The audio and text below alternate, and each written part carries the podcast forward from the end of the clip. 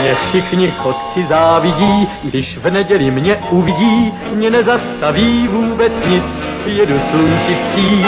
Já všude každý koutek znám a pěknou cestu vždycky mám, mě dobrý vítr provází, nic mi neschází.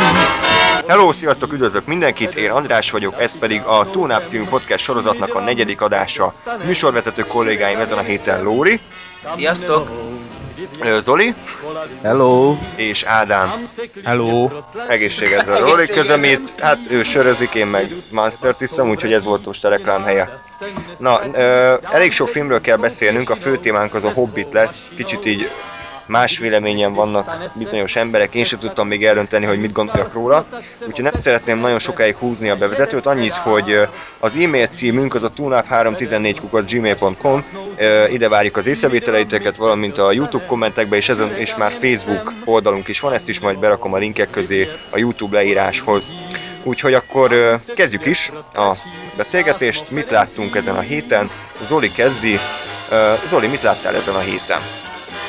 Hát én először is láttam a God Bless America című 2011-es filmet, ami mi meglepő, amerikai.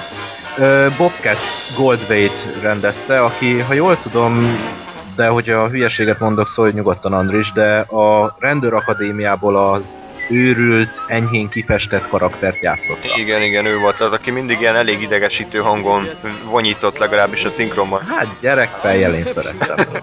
Mindegy, De, de megértem persze a nem kritikát. tudtam volna, hogy ő, ő filmrendező lesz, és aztán nem is ez az első filmje az űrgének. Valami Robin Williams-es filmet is csinált. De ez, ez az, amit leginkább felkaptak.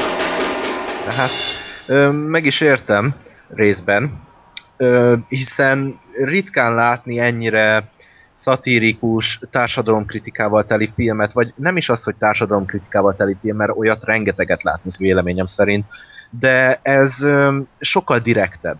Nem, nem olyan enyhe utalásokat tesz inkább, vagy metaforák képében, hanem konkrétan kimondja, hogy mi a baj a mai társadalommal. A film egyébként fekete humorral fűszerezett komédia, és véleményem szerint átadja az üzenetet, de hát az a baj, e, és ez persze csak az én személyes véleményem, annak ellenére, hogy ahogy láttam, egész jól értékelték, számomra a film egy idő után túlságosan leül, és nem nagyon mozdul onnan ki. Tehát a filmnek az eleje az tökéletesen leírja, mindenfajta problémára kitér. A főhős az olyan, mint egy 21. századi proféta, aki megmondja, hogy mi a probléma a világunkkal, és, és találkozik a lányjal, és rengeteg humoros jelenet van, persze fekete humorról beszélünk, ami mondjuk hozzám közel áll, de ez mellékes. Ö, rengeteg poén elsütnek, rengeteg vicces helyzet van, helyzetkomikum, ha úgy tetszik, és, és aztán a film, amikor, amikor kifogy a poénokból, és, és túlságosan is rámegy arra, hogy akkor megmondja a nagy igazságot, akkor valahogy nekem nem áll össze. Egyszerűen, egyszerűen a film elveszíti az irányát, és, és csak egyetlen egy dologra tér ki. Pedig szerintem ennél lehet, hogy töményebb lett volna, de sokkal több problémára ki lehetett volna térni. Túlzottan is ö, egysikó és szájbarágos? Igen, igen, tehát öm, elnézést szerintem ennyi ö, poén, hát nem poén, spoiler beleférhet, de hogy ö, az elején tényleg felsorol mindent. És aztán a végére mégiscsak oda lyukadunk ki, hogy az egyetlen igazán nagy probléma az a ka, izé, karaoke műsorok. Az a America Got Talent, meg a Megastar, meg a X-Factor, hogy ez a probléma a mai társadalomban és, és valahogy arra, a, a, ezen a alapon próbálja felhúzni a különböző problémákat, de egyszerűen minden oda vezethető vissza. És szerintem ez, ez egy kihagyott zicser, ha úgy tetszik. Nem, a fi- igen? filmet nagyjából hogyan képzeljük el? Tehát mennyire pörgős, mennyire primitív poénokkal, milyen a színészi játék, vagy, vagy tehát ugye ez a rendező ez nem túlzottan tapasztalt, és mennyire érezni rajta ezt az amatőr feelinget. A színészi játék az nekem mondjuk meglepően tetszett. Ö, hihetőek voltak a karakterek, a lány és a férfi párosa jó duót alkotnak, bevallottam Bonnie és Clyde ö, ö, személyiségét inspirációként véve, de És, és, és tényleg a, a rendezéssel sincsen semmi probléma, csak valahogy a történet az, ami nekem úgy, úgy az üzenet, amit próbál közvetíteni, ez az elsődleges problémám. Mert a poénok is tényleg, amikor vannak poénok, azok nem, nem primitív, ahogy te mondtad, hanem inkább abszolút fekete humor.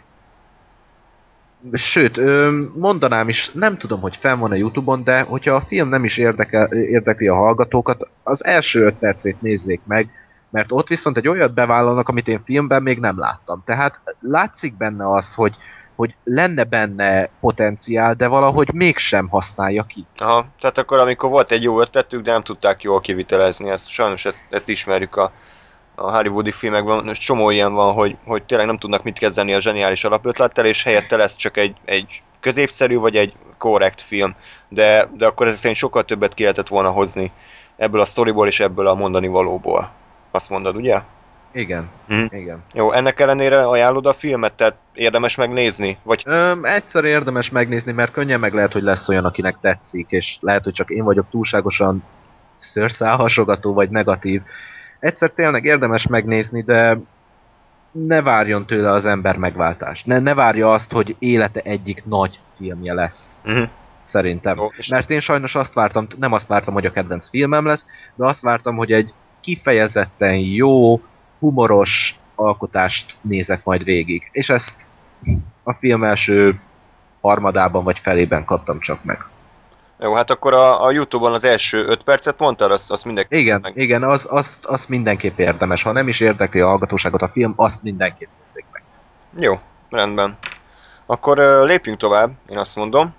Következő film, aminek egy folytatása is van, de arról kicsit kevesebbet szeretnék beszélni, pedig a Baraka névre hallgat, ezt Lóri is látta, úgyhogy ő is be tud róla számolni nektek.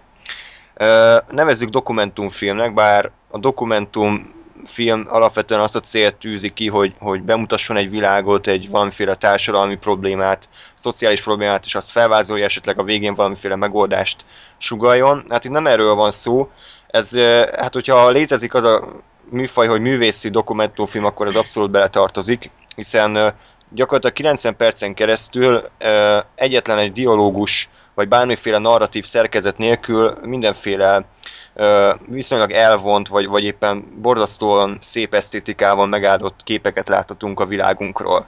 És a világot azt úgy értem, hogy a Föld gyakorlatilag minden egyes, szinte minden egyes pontjáról legyen az bármilyen úgymond a mi szempontunkból kicsit alacsonyan lévő civilizáció, tehát a, mex- a mexikói, afrikai, harmadik világbeli országokból, egészen a high-tech japán, Amerika, tehát ezek a nagyvárosokig. Gyakorlatilag mindegyikből életképeket látunk, amellett természetesen a természet, a, a élővilág is igen nagy szerepet kap a filmben.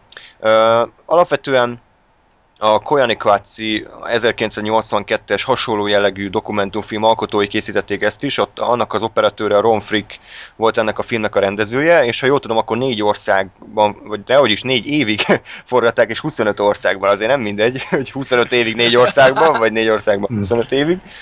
Ö, és, és nagyon érdekes számomra, be kell valljam, hihetetlenül nagy élmény volt ugyanis én még nem láttam korábban ilyet, és, és a, mielőtt elkezdtem nézni a filmet, nem tudtam belegondolni, hogy mégis hogyan lehet 90 percen keresztül mindenféle narráció, mert narráció sincs a filmben, tehát nem az van, mint a ilyen Richard Attenborough, nem, David Attenborough, David. majdnem, David Attenborough dokumentumfilmekben, ahol megy a makákó az erdőben, ő meg mondja, hogy éppen mit tudom én, megy szarni. Tehát, hogy nem, er, nem erről van szó, hanem, hanem ténylegesen csak is a, a nézőre bízza a rendező az, hogy mit von le a képekből. Természetesen a vágással és a zenehasználattal mindig sugal valamit, mindig ö, mondjuk szembeállítja természetesen a szuper civilizációt ezek, ezekben a, hát hogy mondjuk ez kicsit visszamaradott civilizációkkal? Hát a, gazdasági világban ezt úgy szokták hívni, hogy fejlődő országok, tehát így a, a pozitív, pozitív irányból megfog, megfogalmazva. Tök mindegy, hogy hívjuk, hogy hívjuk őket, tehát mondjuk nevezzük nevén is ez a legkorrektebb, szerintem ez az afrikai, meg indonéz, Hát igen, ezek a törzsek, Országok, ahol, igen, ahol még a törzsi kultúra is él, tehát főleg, főleg ilyen helyek is előfordulnak benne. Igen, igen. És hát ugye film, ö, hogyha nem lenne ennyire gyönyörű, akkor azt mondanám, hogy nem működne hiszen uh, ténylegesen csak és kizárólag a képekre és a zenére és a vágásra bízni egy filmet uh, olyan szempontból borzasztó nehéz, hogyha nincsen uh, jól megkomponálva, akkor megette a fene az egészet. Szerencsére a film amúgy uh, uh, az egyik legszebb, ha nem a legszebb film, amit életemben láttam. Olyan hihetetlenül gyönyörű képek vannak benne, hogy komolyan mondom, én nem, nem, tudtam, nem tudtam betenni a látványjal, és ez nagyban hozzátett az is, hogy, hogy nem 35 mm-re, hanem 70 mm-re forgatták a filmet, és ez meg is látszik rajta, és még az olyan egyszerű képek is, hogy mit tudom én, egy, egy ember ül az ablakon és nézi a tájat, még az is olyan, olyan szépen van beállítva a kép, annyira átjön az egész ö, helynek a, az atmoszférája, hangulata, hogy rögtön magunkével tudjuk tenni, még az ilyen rövid jelenteket is akár.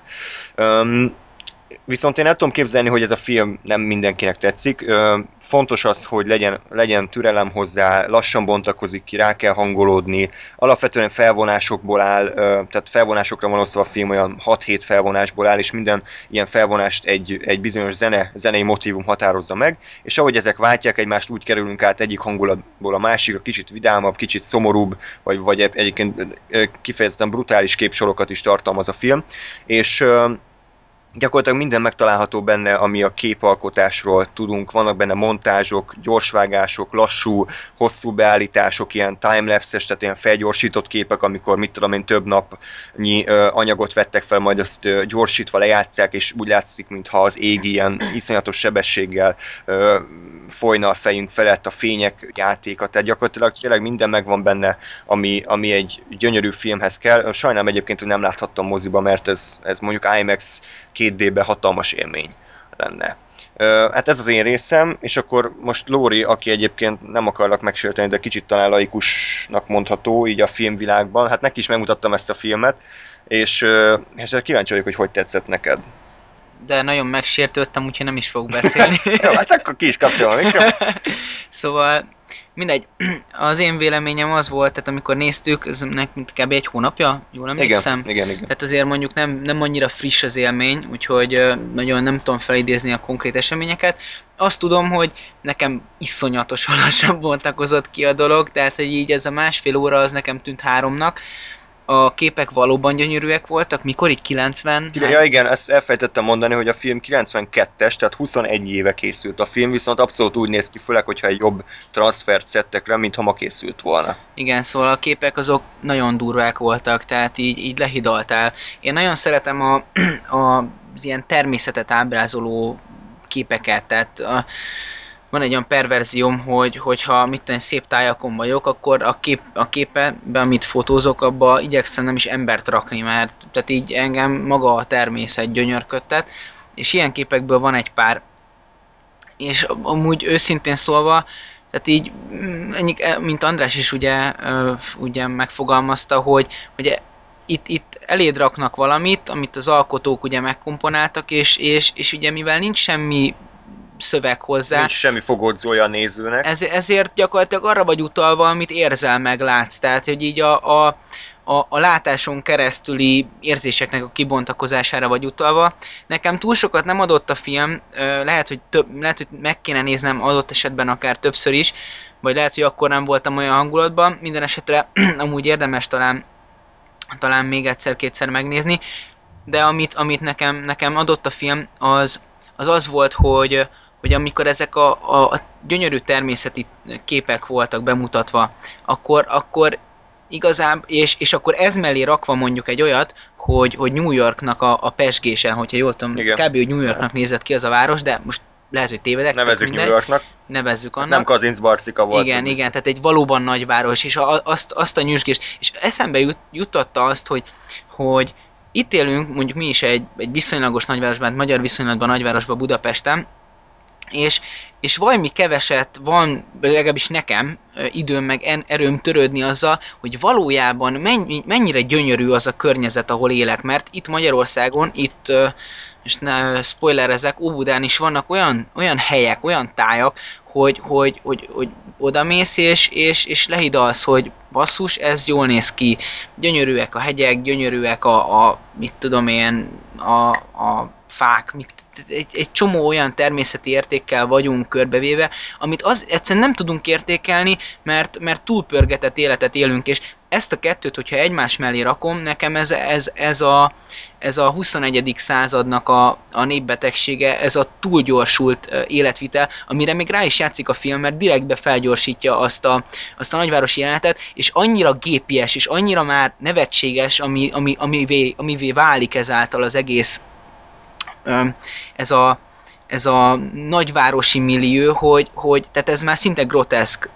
Egyébként úgy is, úgy is volt bemutatva a film, tehát hogy ugye a természetnek ez a nagyon szép, nagyon lassú, nagyon kifinomult mozgásához és, és játékához képest tényleg megérkeztünk ebbe a nagyvárosba, ahol, ahol ilyen ge- geometriai formák által uralt terekbe kerültünk, ahol az emberek ilyen robot módjára vonal, vonalak mentén mozogtak, és erre be is játszott az a rész, amikor nem tudom, a kis csirkék uh, hogyan kerülnek az tojástól egészen a, hát mondjuk a, odáig, hogy a csirkecomba az asztalra kerül. Szépen végig tekintettük a, a gyártó sorban, hogy az hogyan készül, és elég megdöbbentő képek voltak. És azért, hogyha itt egy kicsit ezt tovább bontogatjuk, akkor, akkor egy korábbi podcastes témára visszautalva, a, ami, amit a... Gusztusan nőreklám, de muszáj, muszáj.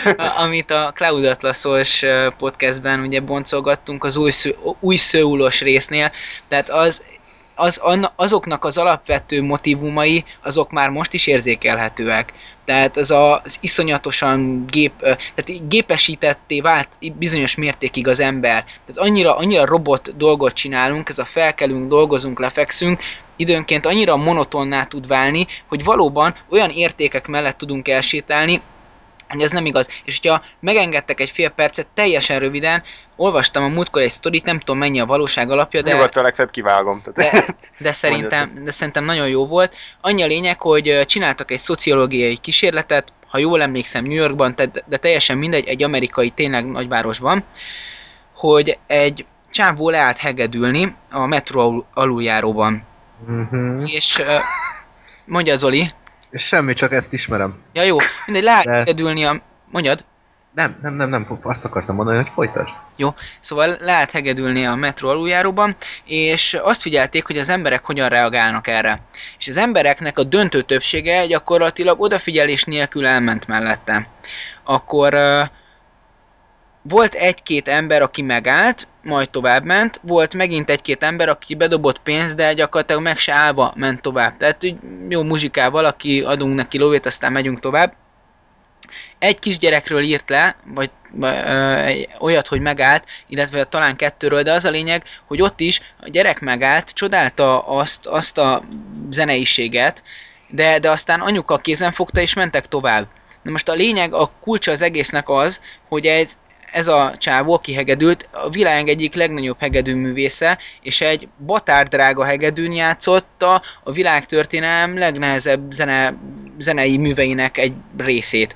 És ez a csávó mondjuk két nappal ezelőtt egy óriási arénában nyomatta több száz embernek ugyanazt a, a zenét, és azért pedig sokat csengettek. Jó, most össze lehet vetni, hogy valószínűleg nem biztos, hogy az a közönség volt Jó, ott. Hát csersze, a, nyilván, de amúgy gondolatébresztő. Igen, a metroljáróban, mint a, mint a csarnokban, de az a lényeg, hogy, tehát, hogy, hogy, hogyha a szépség megfelelő közegben van, észrevesszük, de hogyha nem, általunk nem várt közegben van, akkor simán elsétálunk mellette. Ezen talán érdemes amúgy hmm. elgondolkodni. Hmm. Igen, igen, abszolút. De hát ezek szerint csak valamiféle gondolatot ébresztett benned a film, tehát nem, nem igen. Nem, nem volt kapufa az egész. nem, nem, nem. Ö, egyébként én úgy gondolom, hogy ha még az ember nincsen is olyan hangulatban, hogy hú, most hatalmas metaforákat, meg allegóriákat ö, ö, gondoljon a film mögé, akkor is a képek és a zene szerintem elviszi elviszi az egészet, maximum nem kell az egészet végignézni, hanem tényleg ilyen epizódokra van felbontva, tehát mit tudom én, pár epizódot megnéz belőle az ember, az is abszolút uh, működik,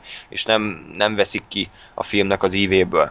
Uh, csak tényleg egy, egy mondatban, a filmnek van egy folytatása is, ami, ha jól tudom, akkor 2011-ben jött ki, az a cím, hogy Samsara.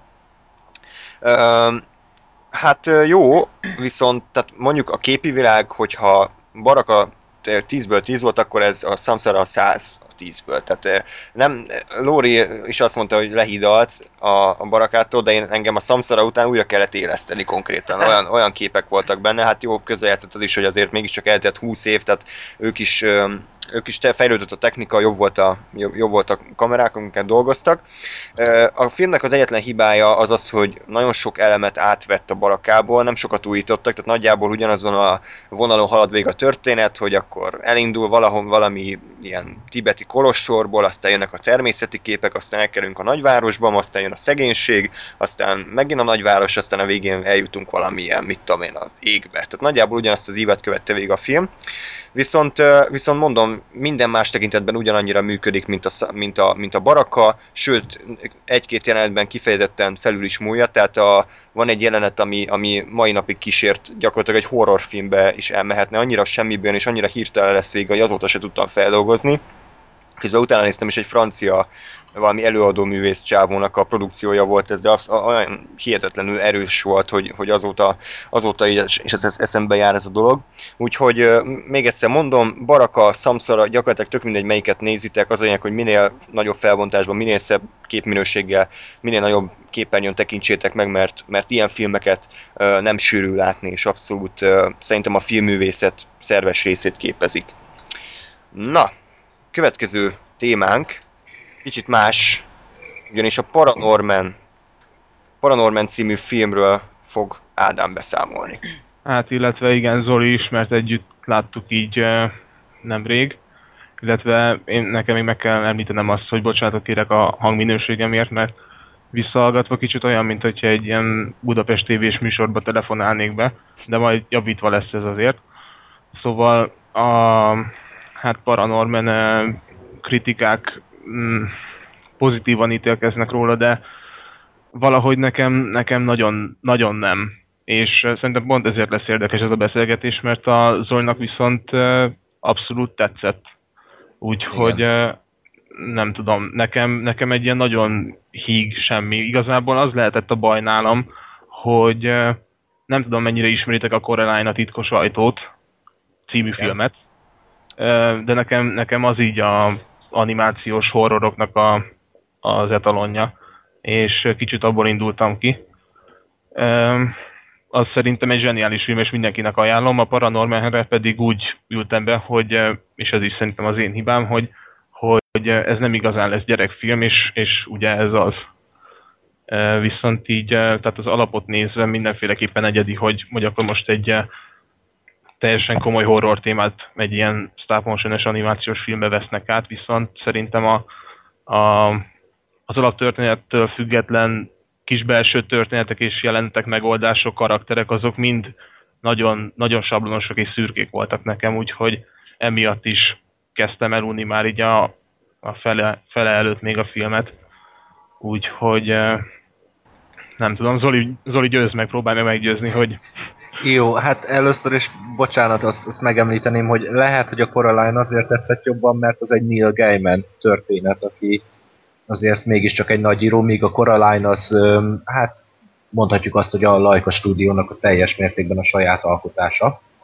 De én nekem azért tetszett elsősorban a Paranorman, nem a horror vonal miatt, nem azt vártam tőle, hogy horror legyen, mert hát, ahogy te is említetted, mégiscsak egy gyerekfilmről beszélünk, de nekem mindenképp tetszett az, hogy mennyivel érettebben kezelték ezt a halott témát, mint a legtöbb gyerekmese. Tehát most próbálok nem, nem spoilerezni, de engem például az, hogyha megnézitek, az első öt percben történő, úgymond csavar, az, az meglepett. Szabályosan nem számítottam rá, mondhatjuk így is. És, és a Paranorman véleményem szerint a humor része az nekem egyáltalán nem, enne, ebben igazat adok, de pont ez az, hogy narratíva szempontjából és, és bizonyos megoldások szempontjából nekem e- engem abszolút meggyőzött. Tehát ahogy kezelik azt, hogy ezt a zombi témát eleve, és, és hogy a filmnek végig van egy tanulsága, ami szerintem az elejétől a utolsó percig érezhető, nevezetesen, és ezzel bocsánat, ezt nem fogható fel spoilernek, de a kiközösítés, mint, mint társadalmi jelenség, hogy erről szól tulajdonképpen. És nekem ilyen szempontból tetszett igazán a Paranorman, hogy, hogy volt egy üzenete, ami, ami mondjuk, mint például, amit a God Bless az elején ellőtt, és végén csak inkább úgy húzta, ebben végig érezhető, és szerintem remekül fel van építve. Tehát, hogy, hogy az elején megadják azt az alaphangulatot, és, és hogy tulajdonképpen hova vezet. Ez, a végére ez kiderül. És, és ö, illetve még ö, egyetlen egy szempontból nagyon tetszett, mert én elnézést azt mondanám rá, hogy 8 ö, animációs filmek az utóbbi évek animációs filmjéből számomra a rangó a csúcs. De a végén van egy olyan ö, mondat tulajdonképpen, ezt nem fogom elmondani, ami szerintem egy mérföldkő animációs szempontból. Azt hiszem Ádám tudja, hogy miről beszélek. Ö, nem, nem igazán, A Mitch karakterére gondolok. Igen. Nem, sajnos így A focista. A, a kigyúrt, aki velük van végig. Az, hogy kiderül, hogy meleg. Igen, szerintem ez egy nagyon fontos Ö, nem tudom, nekem, nekem annyira le, leépült így a, a karaktereknek a, a képe, hogy van olyan, tehát logikailag buta nekem a film. Tehát van a, a kis kövér haverja a főszereplőnek, aki a filmnek a felétől kezdve van egy olyan időszak, amikor 20 percen keresztül nem is beszél, és nem is tudunk róla semmit, csak ott van, és rugdossa a zombikat.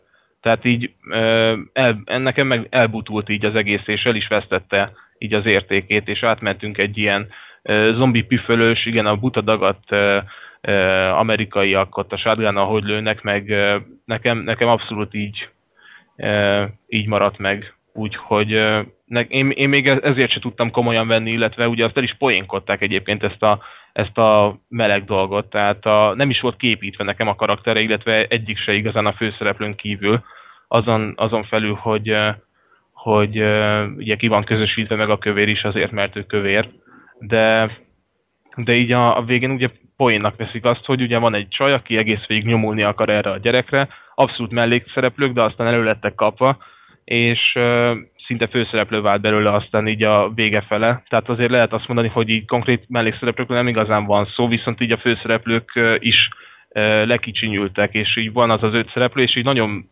furán és össze-vissza foglalkoztak velük, ugye ezért is tűnt el az a kövér gyerek, de, de ugye poén volt a végén, és ugye itt a nagy mozi közönségnek ott nevetnie kellett volna, hogy ha, ha, úgy nem jött be ez, mert ugye meleg, és hogy ezt a poént még sose hallottuk egy filmből se, hogy a, a kigyúrt szőke gyerek az egész végig az volt. Ö, Ö, szóval nekem szerintem nem. nem. De, de ezt még viszont nem kellene akkor így gyerekfilmbe betenni, tehát hogyha... De én, én pont ezért gyerek- tartom fontosnak. Bocsánat, bocsánat, hogy a szabadba vágtam, folytasd kérlek. De ugye itt nem egy 11 éves gyerekről van szó, hanem ez egy 20, 20 vagy 25 éves ember már. Tehát itt nem, egy, nem az általános iskolás osztálytársáról van szó a gyereknek, hanem a nagybátyjáról, meg a dagad gyereknek a nővéréről. És ezért nekem nem... De azt, én- abszolút csak egy poénnak vettem fel, szóval nem, nem igazán nem vele. inkább olyan szempontból tartom fontosnak, hogy tényleg esetlegesen akkor a gyerekek, amikor mennek ki a moziból, ezt megkérdezik a szülőtől, és akkor már el, el lehet velük beszélgetni. Én így értem, hogy miért. Hát nem, Zoli, nem, szerintem kicsit pozitívan állsz ehhez hozzá. Tudom én, a szülők így bemennek, a gyerekével nem is érdekli, hogy 12-es vagy 16-os karika van rajta, bemegy, és ugye a gyerek nem ebben a filmben fogja először látni azt, hogy, hogy van egy ilyen meleg, aki egész végig az volt. Itt, de itt nem az, hogy itt látja először, Minden, hanem... minden, minden harmadik amerikai filmben ellövik ezt a poént, és nem, nem hiszem, hogy itt fogja ezt megtanulni. De meg nem feltétlen arról van szó, hogy itt tanulja meg, hanem hogy a szülővel esetleg ez olyan beszélgetést kezdeményezhet.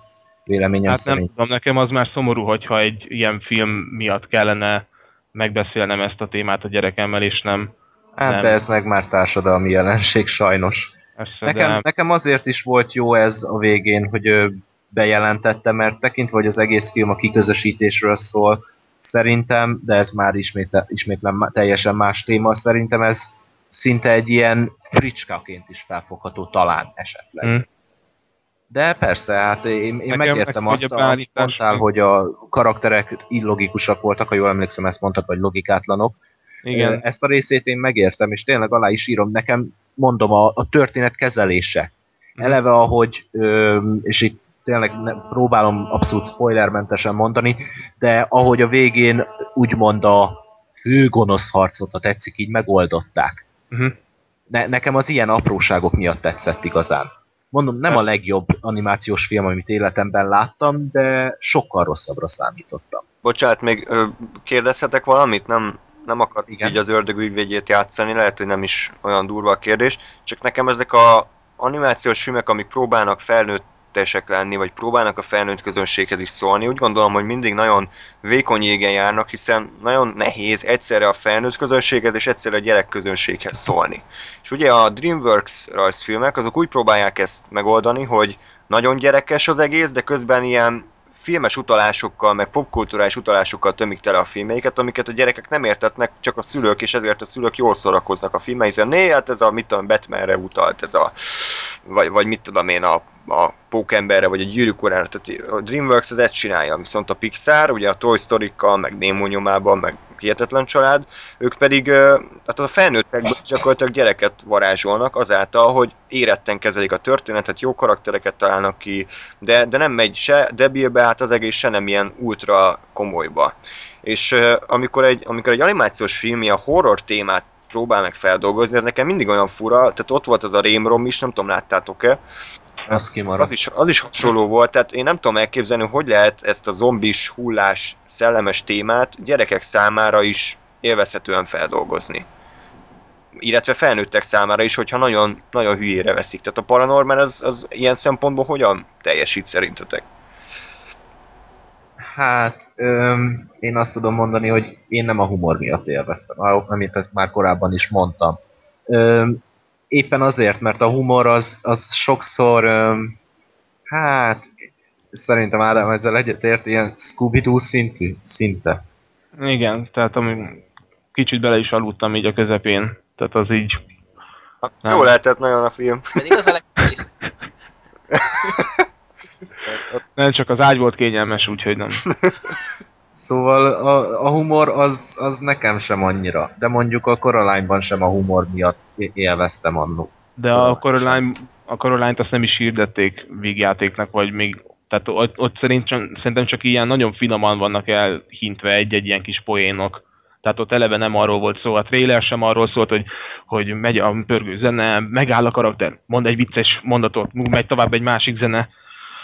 Úgyhogy... Igen, de hát ez már nem. inkább a stúdió, ha úgy vesszük, hogy a Coraline-nal, a Coraline azt hiszem talán az első ilyen egész estés filmjük, azzal nem azt mondom, hogy ilyen Disney méretű bevételt hozott nekik, de hogy sikeresek lettek, és hát a másodikkal pedig akkor már ki akarják ezt használni, hogy már van egy nevük, akkor még nagyobb közönséghez szóljanak, szóval.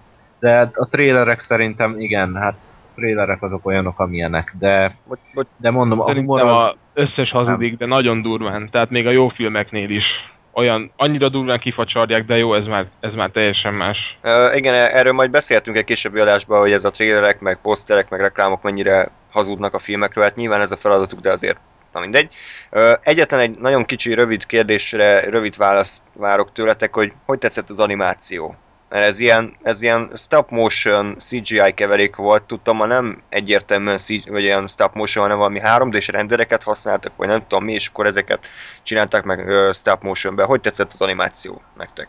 Ne, nekem teljesen oké okay volt, úgyhogy eh, tehát a, ugye a trailer alapján láttam, és, és ott láttam ezt az animációt, úgyhogy elkezdett így érdekelni, tehát már emiatt is mondtam, hogy akkor ezt nem fogom kihagyni, mert nem mindennapos, úgyhogy nekem, nekem bejött, én még szeretnék ilyen filmeket látni, az animációt nézve. Ö, 2014-ben egyébként jön is az új filmjük, azt mondom neked, Ádám.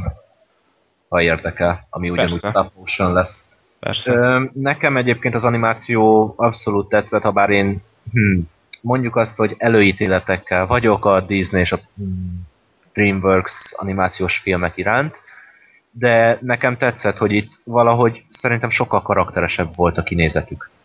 Valahogy az arcok jobban elkülöníthetőek voltak, és nem volt az a DreamWorks féle hülye vigyor, amitől a falra mászok.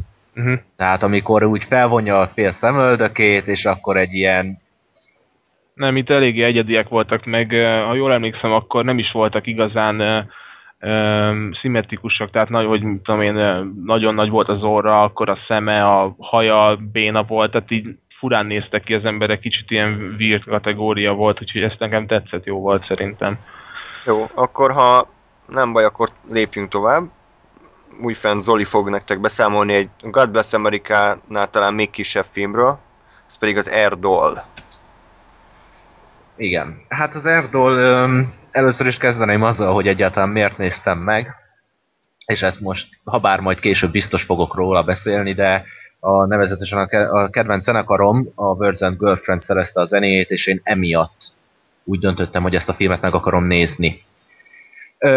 Egy bizonyos Hirokazu Koreda japán rendező rendez, ö, készítette a filmet, ami egy mangából készült. Na most a man- ez a manga nem úgy, mint esetleg a Shonen Jump vagy hasonlókban található, nem arról van szó, hogy x 10x éve megy, hanem ez egy rendes történetet leírt, és azt hiszem pár év alatt vége is, ö, be is fejezték. Na most a film ö, két órás egyébként, azt hiszem kettő vagy kettő és fél, és Erdol, amiből az ember, ha belegondol végül is megérti, de nem feltétlen egyértelmű a címe. Ez a Kuki Ni- Ninjo, azt hiszem így kell mondani, nem tökéletes a japán kiejtésem, elnézést érte. Ö, Kuki Ninjo című ö, a mangából készült, amiben egy bizonyos Nozomi névre hallgató ö, guminő a főszereplő. És mielőtt esetleg azt mondaná a hallgató közönség, vagy azt gondolná magában, nem, nem, semmi köze ahhoz a próbaba, azt hiszem ez volt a címe, 80-as években valami romantikus vígjáték.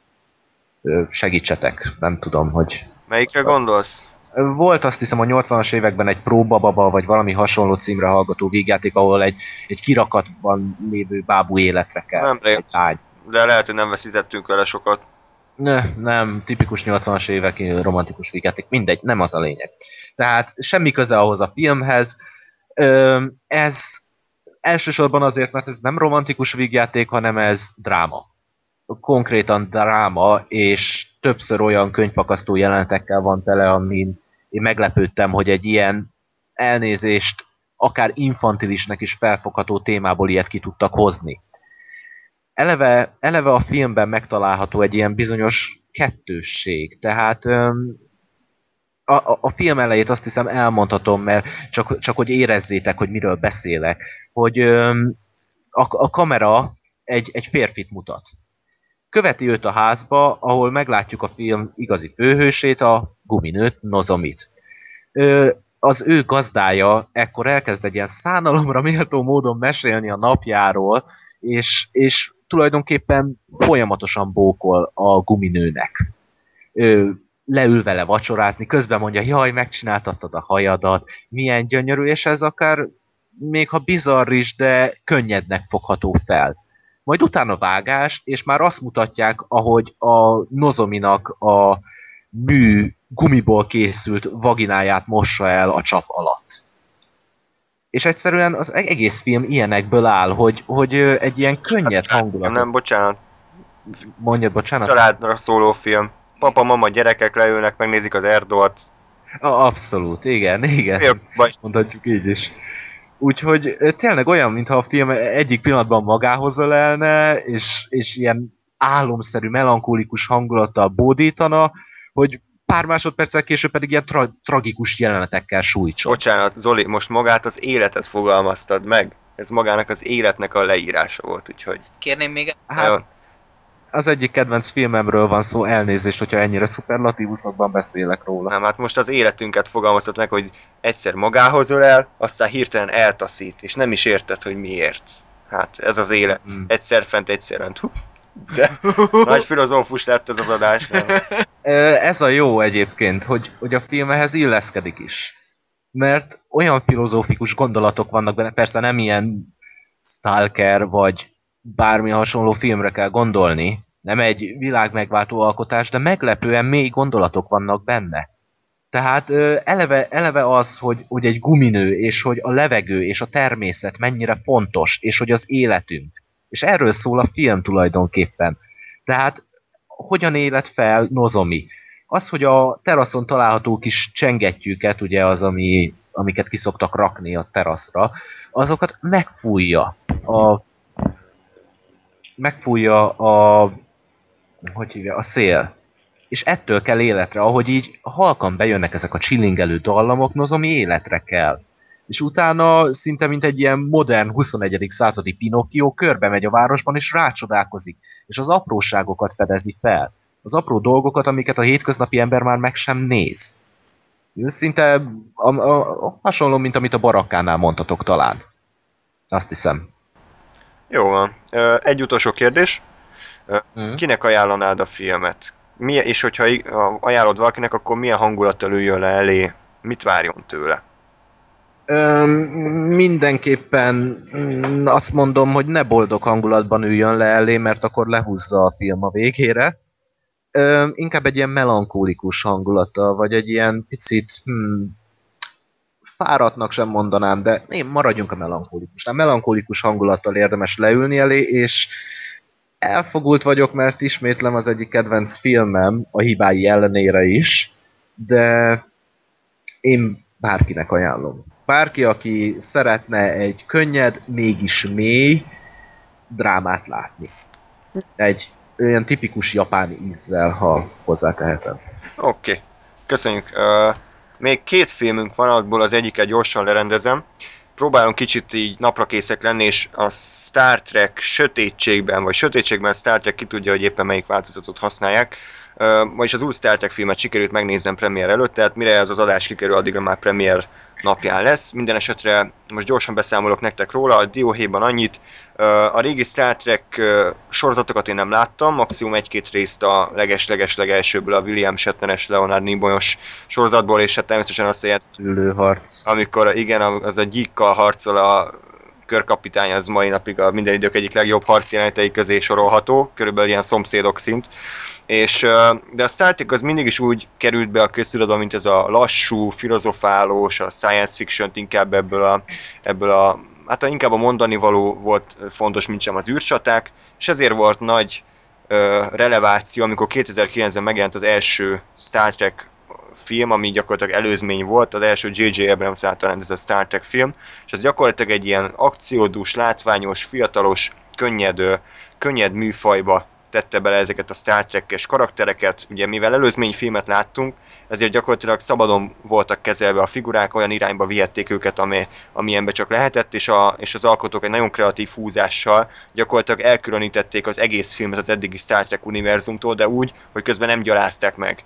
Úgyhogy, úgyhogy az első rész abszolút ajánlom mindenkinek, befogadható, mondom, akciódús, tele van jó poénnal, jó figurákkal, és sokan mondják, hogy ez az a film, aminek az új Star Wars trilógiának lennie kellett volna. És itt van ez a folytatás, ami hát erre nem is olyan keveset, négy évet kellett várnunk.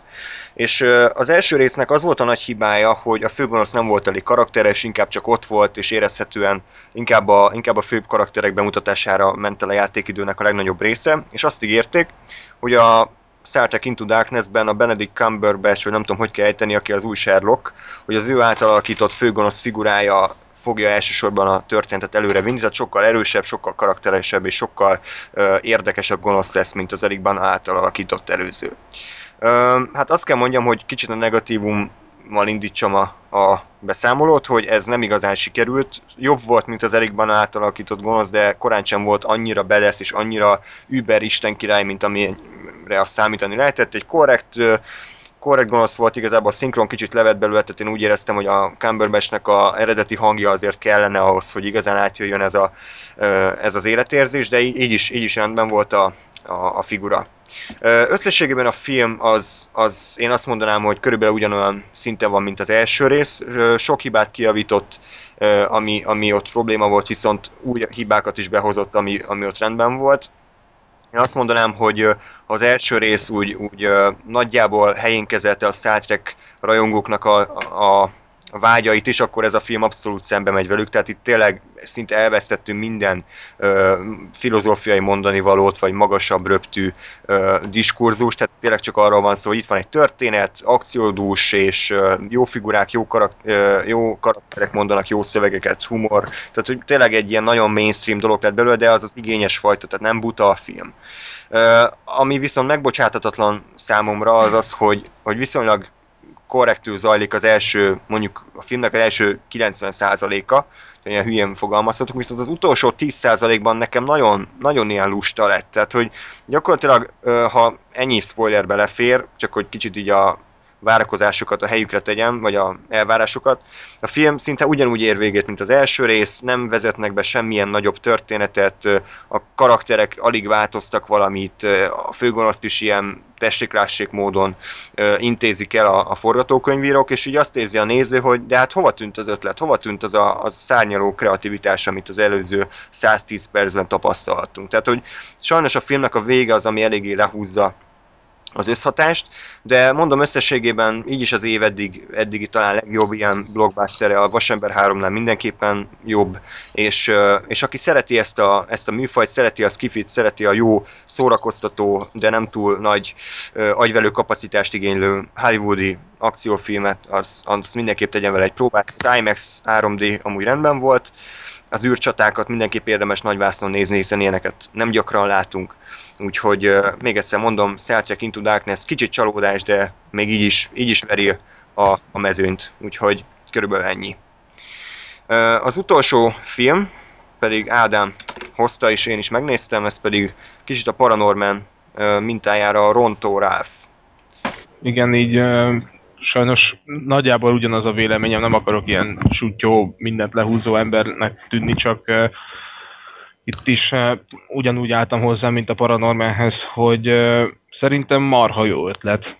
Tehát így a, az is, hogy akkor most uh, zombis animációs film, itt pedig az, hogy a, ezt a, a játéktermi környezetet a vászonra viszi, szerintem ez is nagyon, nagyon uh, jó lehetett volna csak nem igazán használta ki szerintem ezeket az elemeket, tehát hogy most a, a Sonicot berakom oda két másodpercre, meg bemutatok egy-két ilyen plusz karaktert, ezek így nem, nem igazán voltak a helyén szerintem, úgyhogy van az alaptörténet arról szól, hogy van egy, van egy ember és egy, egy nem tudom, ilyen karakter, aztán a játékgépben, és valahogy leáll a, a, a játék, és át akar menni, hogy bizonyítson magának. Tehát, hogy a, a, a filozófiája is szerintem helyén van, hogy, hogy én ki akarok törni onnan, ami egy, egy olyan rendszerből, ahonnan, ahonnan nincsen kijutás, csak úgymond illegális módon, ilyen hülyén fogalmazva, átmegy másik játékokba, és akkor ott szeretne bizonyítani, mert eleve elrendelve van, hogy, hogy akkor ő most bukásra van ítélve a, a az alapjátékában. Ezt még korábban mondta András, és ez igaz, hogy, hogy nincsenek benne poénok, és ezzel nem is gondolkodtam el, hanem eleve a legelejétől kezdve nem nincsenek, és, és nem is törődtem ezzel, ja, úgyhogy eddig nem is gondolkodtam el rajta, hogy... Vannak poénok, csak nem igazán viccesek, tehát... Persze, nem. Nem, persze vannak, persze, de uh, igen, tehát így, én nagyjából csak arra emlékszem, amikor kiavítja magát, hogy pofán vágják, és akkor be, kalap, kalapáccsal ráüt a fejére a javító ember, és, és uh, és visszaalakul normálisra, az szerintem jó volt, de tényleg elvétve van egy, egy vagy kettő poén, és nem tudom, nekem lusta volt, lassú volt, sablonos volt, hogy akkor most nem igazán használta ki ezt, hogy, hogy jó, bizonyítani szeretne, van az a lány, akivel találkozik, de nem tudom, lapos lesz nekem nagyon. Uh-huh. Hát hogy, azzal egyetértek, hogy, hogy azt, amit vállalt, azt nem tudta teljes mértékben teljesíteni, sőt, tehát hogy meglátjuk tényleg ezt az alapkoncepciót, hogy a 80-as, 90-es évek videójáték kultúrájába gyakorlatilag, vagy a videójáték világba zuhanunk bele, és ilyen... Ez, ahhoz képest ez nagyon kevés. Hát Tehát... nem, viszont, viszont azt azért hozzátenném, hogy, hogy én, én, sokkal, én igazából sokkal kevesebb ilyen videójátékos utalásra számítottam, hiszen Oké, okay, a Disney csinálta ezt a, ezt a filmet, de azért itt a jogokkal iszonyat nagy uh, boltolás lehetett. Tehát ez nem úgy működik, hogy csak behozzuk a Sonicot ilyen fél óra, 30-40 perce, hogy, hogy akkor gyere, mondjál valamit öcsém, meg legyél te a mellékszereplő, hanem itt nagyon súlyos pénzek mennek ja, ja. hogy most akkor tényleg mit, mi a karakteridegen, meg hogy nem gyalázzuk meg az eredetit. Tehát én azért mondom, hogy, hogy így is több utalás volt, mint amire én számítottam, főleg természetesen a filmnek az első 30-40 percében, amikor magát a világot ismerjük meg. És tehát, hogy volt benne ilyen Mortal Kombat, volt benne Mortal Kombat utalás, Street Fighter utalás, mondom Sonic, azt hiszem Super Mario is volt, meg Metal Gear Solid, tehát csomó, csomó volt, de ezek ilyen, tényleg ilyen háttér, háttérben ott voltak, nem voltak igazából előtérbe. Ami, aminek... Ne, nekem miatt sajnos idegennek tűnt, tehát hogy rendben van, hogy ott vannak, de így akkor, akkor inkább nem utassa be ezeket, csak így hát. Persze, csak hát Én ezzel sajnos így voltam. de én, én, én meg azt mondom, hogy, hogy örülök, hogy legalább ennyi volt, és mert hogyha semmi nem lett volna, akkor meg hát akkor tényleg semmi értelme nem lett volna a filmnek, hogy, hogy ebbe a kultúrába viszünk. Ami nekem igazán hiányosság volt kreatív szempontból, egyrészt ugye a poénok, tehát tényleg nem azt mondom, hogy rosszak voltak, de így, hát így szinte fapofával néztem végig a filmet. A másik az, hogy, hogy gyakorlatilag ugye volt az alap ö, játék, ez a rontóráf, amikor szétveri a házat, és az ugye az a játék, hogy a, hogy a javítócsával meg kell javítani a házat, ahol, amit a rontóráf szétvert, akkor innen átment abba a Call of Duty-szerű lövöldözős skifi világba, ami szerintem viszonylag korrekt volt, aztán onnantól már gyakorlatilag egyetlen egy világ van, ez a mi volt az? Candyland, vagy ja, ja nem, vagy a, vagy csak, vagy csak a, vagy csak a Django-t láttam Django. legutoljára, és azért maradt meg bennem, de nem, ilyen Ja, jó, cukor, cukorka világ, vagy igen, a DiCaprio az átkerült ilyen néger rabszolgákat igen. Igen, nem, hát igen, ilyen Candylandbe átkerült. Én, én sokkal több ilyen, ilyen világot vártam. Simán mehetett volna ilyen Super Mario világba, vagy ilyen Tetris-szerű, nagyon, tehát ugye ilyen szempontokból szerintem nagyon, nagyon egysikú volt a sztori. Viszont ne- nekem tetszett az a, az a kendis, vagy a cukorkás rész, nem azért, mert, mert olyan szép, tehát olyan, inkább az, hogy milyen kidolgozott volt. Tehát én azt néztem, hogy iszonyatosan kidolgozott az animáció, és Mm. itt elképesztően sokfajta és kreatív megoldás volt szerintem ez a cukorkás dolog volt, meg a fordítás is kicsit belefutottak ezekbe, hogy nem tudják jól lefordítani, tehát hogy fordított le azt magyarul, hogy, hogy Ness Quicksand, és ugye a Quicksand az a futóhomok magyarul, és a Ness Quicksand az a filmben az volt, hogy ilyen, ilyen csoki ö, mocsár, amiben elsüllyednek. Tehát ez Igen, és akkor ilyen valami csoki bugyorba, Bocs. vagy nem tudom, milyen baromságot mondtak, igen. családra fordították, és szerintem csomó ilyen volt, hogy így lehet, hogy ezért nem működtek a poénok, mert olyan szinten játszik a nyelvvel, az angol nyelvvel a film, hogy ezt nem lehet magyarra átültetni. Ö, és, és ténylegesen, amit te is elmondtál, hogy, hogy leül a film, nem igazán jó a tempója, nem igazán vicces, viszont mindenek ellenére engem, engem úgy, úgy, úgy magával ragadott, amennyire lehet, és összességében én, én elég sok kreativitást fedeztem fel benne, tehát a végén is viszonylag jól ötvözték, tehát jól visszatértek ilyen sztori elemek, hogy a, hogy a Ralphnak a haverja, aki mindent megjavít, őt is fel tudták használni, akkor a Ralphnak a különböző karakterisztikáit is szerintem jól fel tudták használni. Én azt éreztem, hogy ezt a forgatókönyvet ezt ténylegesen jól megírták, és kellett volna egy harmadik ember, aki teleteszi jó poénnal.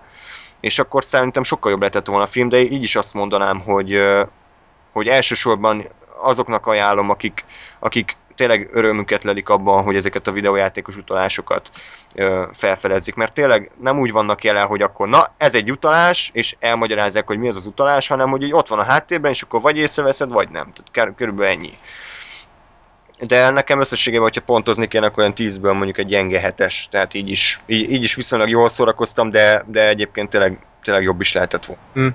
Mert Nekem, nekem egy ilyen közepes, de elfelejtettem még a, a Paranormannél, de nekem az is, ugyan, az is ugyanúgy jött, talán az egy kicsit gyengébb, de, de mm, az a baj velem még a másik gond, hogy nagyon gyorsan ezt még elmagyarázom, hogy a, ö, nekem azért tűnik ez nagyon gyengének, mert, mert marha jó animációs filmek vannak, vagy voltak, és, és azok nagyon magas lécet állítottak fel, tehát ehhez képest a Rontoraf nekem egy nulla. Tehát ilyen, hogy mondjuk a, nem akarok ezekbe mélyen belemenni, csak most volt a Merida, az, az marha jó volt, akkor a, volt mm, Aranyhaj, Voli, meg a fel, az jó, nagyon az mainstream de, de például a Derültégbe Fasit, vagy az, hogy 9, azek, ezek nagyon, nagyon jó filmek, csak igen, ilyen, ilyenek mellett a Rontoraf nekem nagyon, nagyon eltűnik a francba, Mondjuk, meg a... Bocs. Tehát fejezd be, nyugodtan.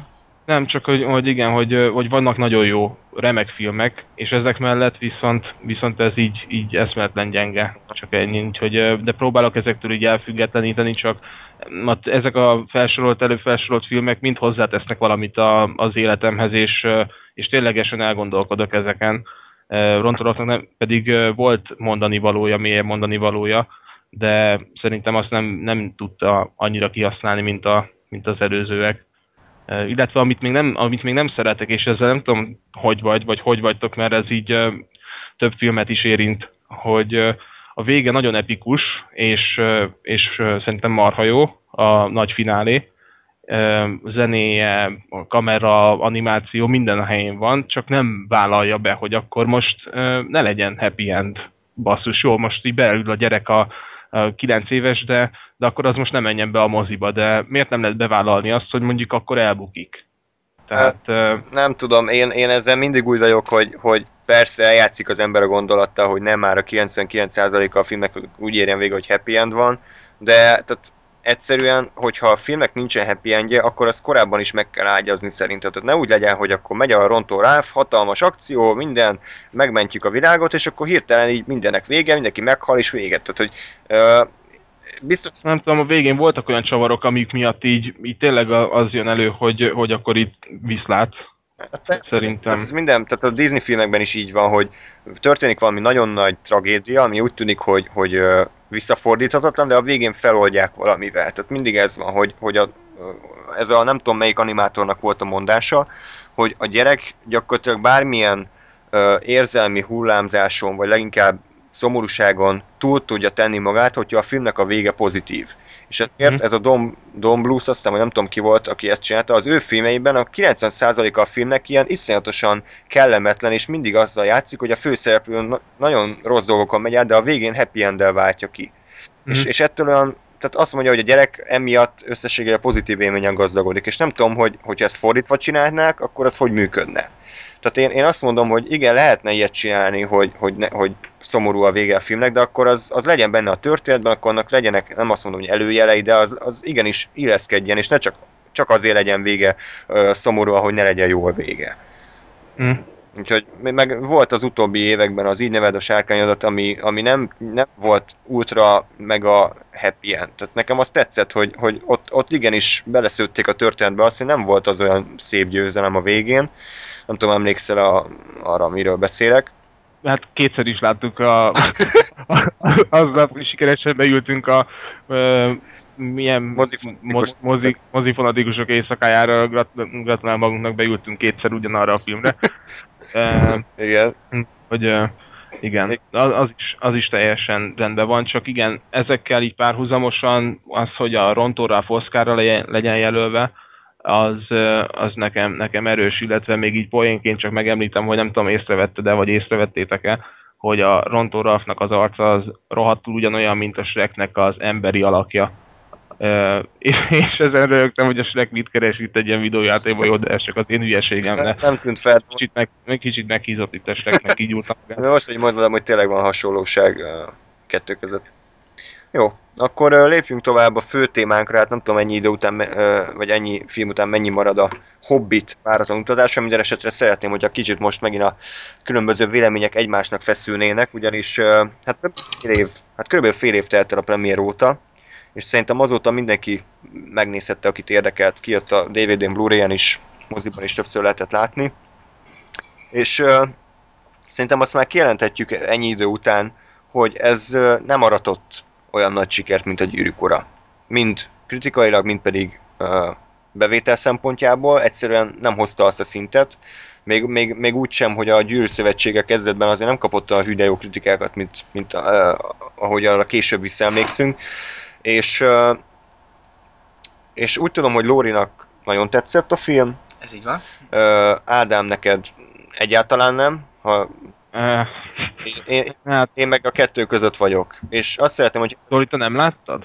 Én nem ja, láttam. ö, igen, és Én máshogy szólok hozzá a témához. készült, hogy nem maradjon ki teljesen a munkából, ő pedig megnézte, a 70-es években készült 77-es, 77-es pontosan. ö, Hobbit rajzfilmet, ami egy teljes mértékben gyerekeknek szánt animációs, hát jó, nevezük rajzfilmnek, film, am- ami az egész könyvet feldolgozta. És volt kb. olyan 70 perc, vagy 80 perc. Ö, inkább 70. Igen. Egy, ó, egy és negyed óra volt, úgyhogy És hát ez érdekes lesz, hogy na mindegy, tehát majd Kb. annyi volt a... Tehát 70 perc után mentek ki a törpék a lakásba. igen, ez is szóba fog kerülni. Na jó, nem, túloztam, Lóri, nem, nem, nem. 60 Nem, perc. nem, csak 60 perc volt. Azunk, igen. Ö, és ö, igen, tehát ennyi, hogy a film tudni lehetett, nagyon, nagyon, nagyon nehezen nyögvenyelősen készült el, minden, minden beütött, ami beüthetett, a Metro Goldwyn Mayer csődbe ment, aztán fejlesztették, aztán a Peter Jacksonnak lett valami köszvénye, vagy, vagy valami gyomorfekéje, aztán mégis meg tudta rendezni a filmet, aztán az eredetileg tervezett Guillermo del Toro rendező négy évet szánt rá az életéből, hogy megrendezze a filmet, de aztán a sok jogi herceurca miatt kiszállt, Öm, aztán az új-zélandi kormány tett találjuk, hogy nem túl sok pénzt kértek a forgatásért, aztán úgy volt, hogy átmegy az egész Hóbelebans Angliába, de aztán az új-zélandiak felázadtak, hogy de hát gyűrűk ura filmet nem lehet Angliában forgatni, úgyhogy visszamentek Új-Zélandra, aztán tehát minden, minden tényleg összejött. Viszont ezt a sok időt szerintem mondjuk nem ártott volna annak szánni, hogy a forgatókönyvet kicsit, kicsit jobban megcsinálják, de mondom, ez is a, ez is a későbbi ö, témák zenéje. Ö, tehát az a lényeg, hogy a, a bemutató előtt körülbelül olyan 3-4 hónappal hallottuk azt a hírt, hogy két film helyett, mert két filmet tervezték a, a történet megfilmesítését, három filmet kapunk, és minden film körülbelül három órás lesz. És hát minden rajongó, meg nem rajongó így felkapta a fejét, hogy oké, okay, Hobbit, hasonlítök mondjuk 300 oldal, és csinálnak belőle 9 órát. Mégis, hogy a búbánatos életbe lehet ez? És azt mondták, hogy nyugi, kijön a film, meglátjátok, jó lesz. Megláttuk, jó lett? Hihi! Csöndben maradok, mert én nem láttam ismét, nem. Elrontottátok a zseniális felkonfovat. Na jó. Nem, nem, ez Lóri, té- té- tényleg jó átadom a szót fél óra. Tényleg a felkonf, meg még én élőben láttam az arcát is az Andrisnak, úgyhogy ez mindenféleképpen egy, egy Oscar díjat érdemel. Köszönöm. Hát most nézd, az én véleményem a filmről, és aztán majd átadom a szót Ádámnak, így viszonylag hamar, én nem akarok sokat beszélni. Én, én tehát azt muszáj leszögezni, hogy a gyűrűk urát eleve későn láttam. Tehát, hogyha jól emlékszem, én 2002 körül jött ki az első film. 2001. 2001. Ehhez képest én kb. rá 10 évvel láttam az, a, a Gyűrűk Ura trilógiát. Úgyhogy tehát én nekem a, a gyerekkoromat nem érintette meg, úgy mondjuk, mint Andrásnak. De, de hogy mondjam, hatalmas... Igen, engem a gyűrűk ura megérintett gyerekkoromban. Igen, Hol lesz át a lábam között? igen, így történt. De mindegy, tehát az a lényeg, hogy nekem nagyon tetszett, de nem volt ez az óriási elköteleződés, mint hogy, mint hogy amikor, tehát Andrásnak ez volt az első filmes élménye, hogy ú, basszus, egy film mennyire jó is lehet. Na és nekem a Gyűrűk Ura egy, egy pusztán nagyon-nagyon jó film.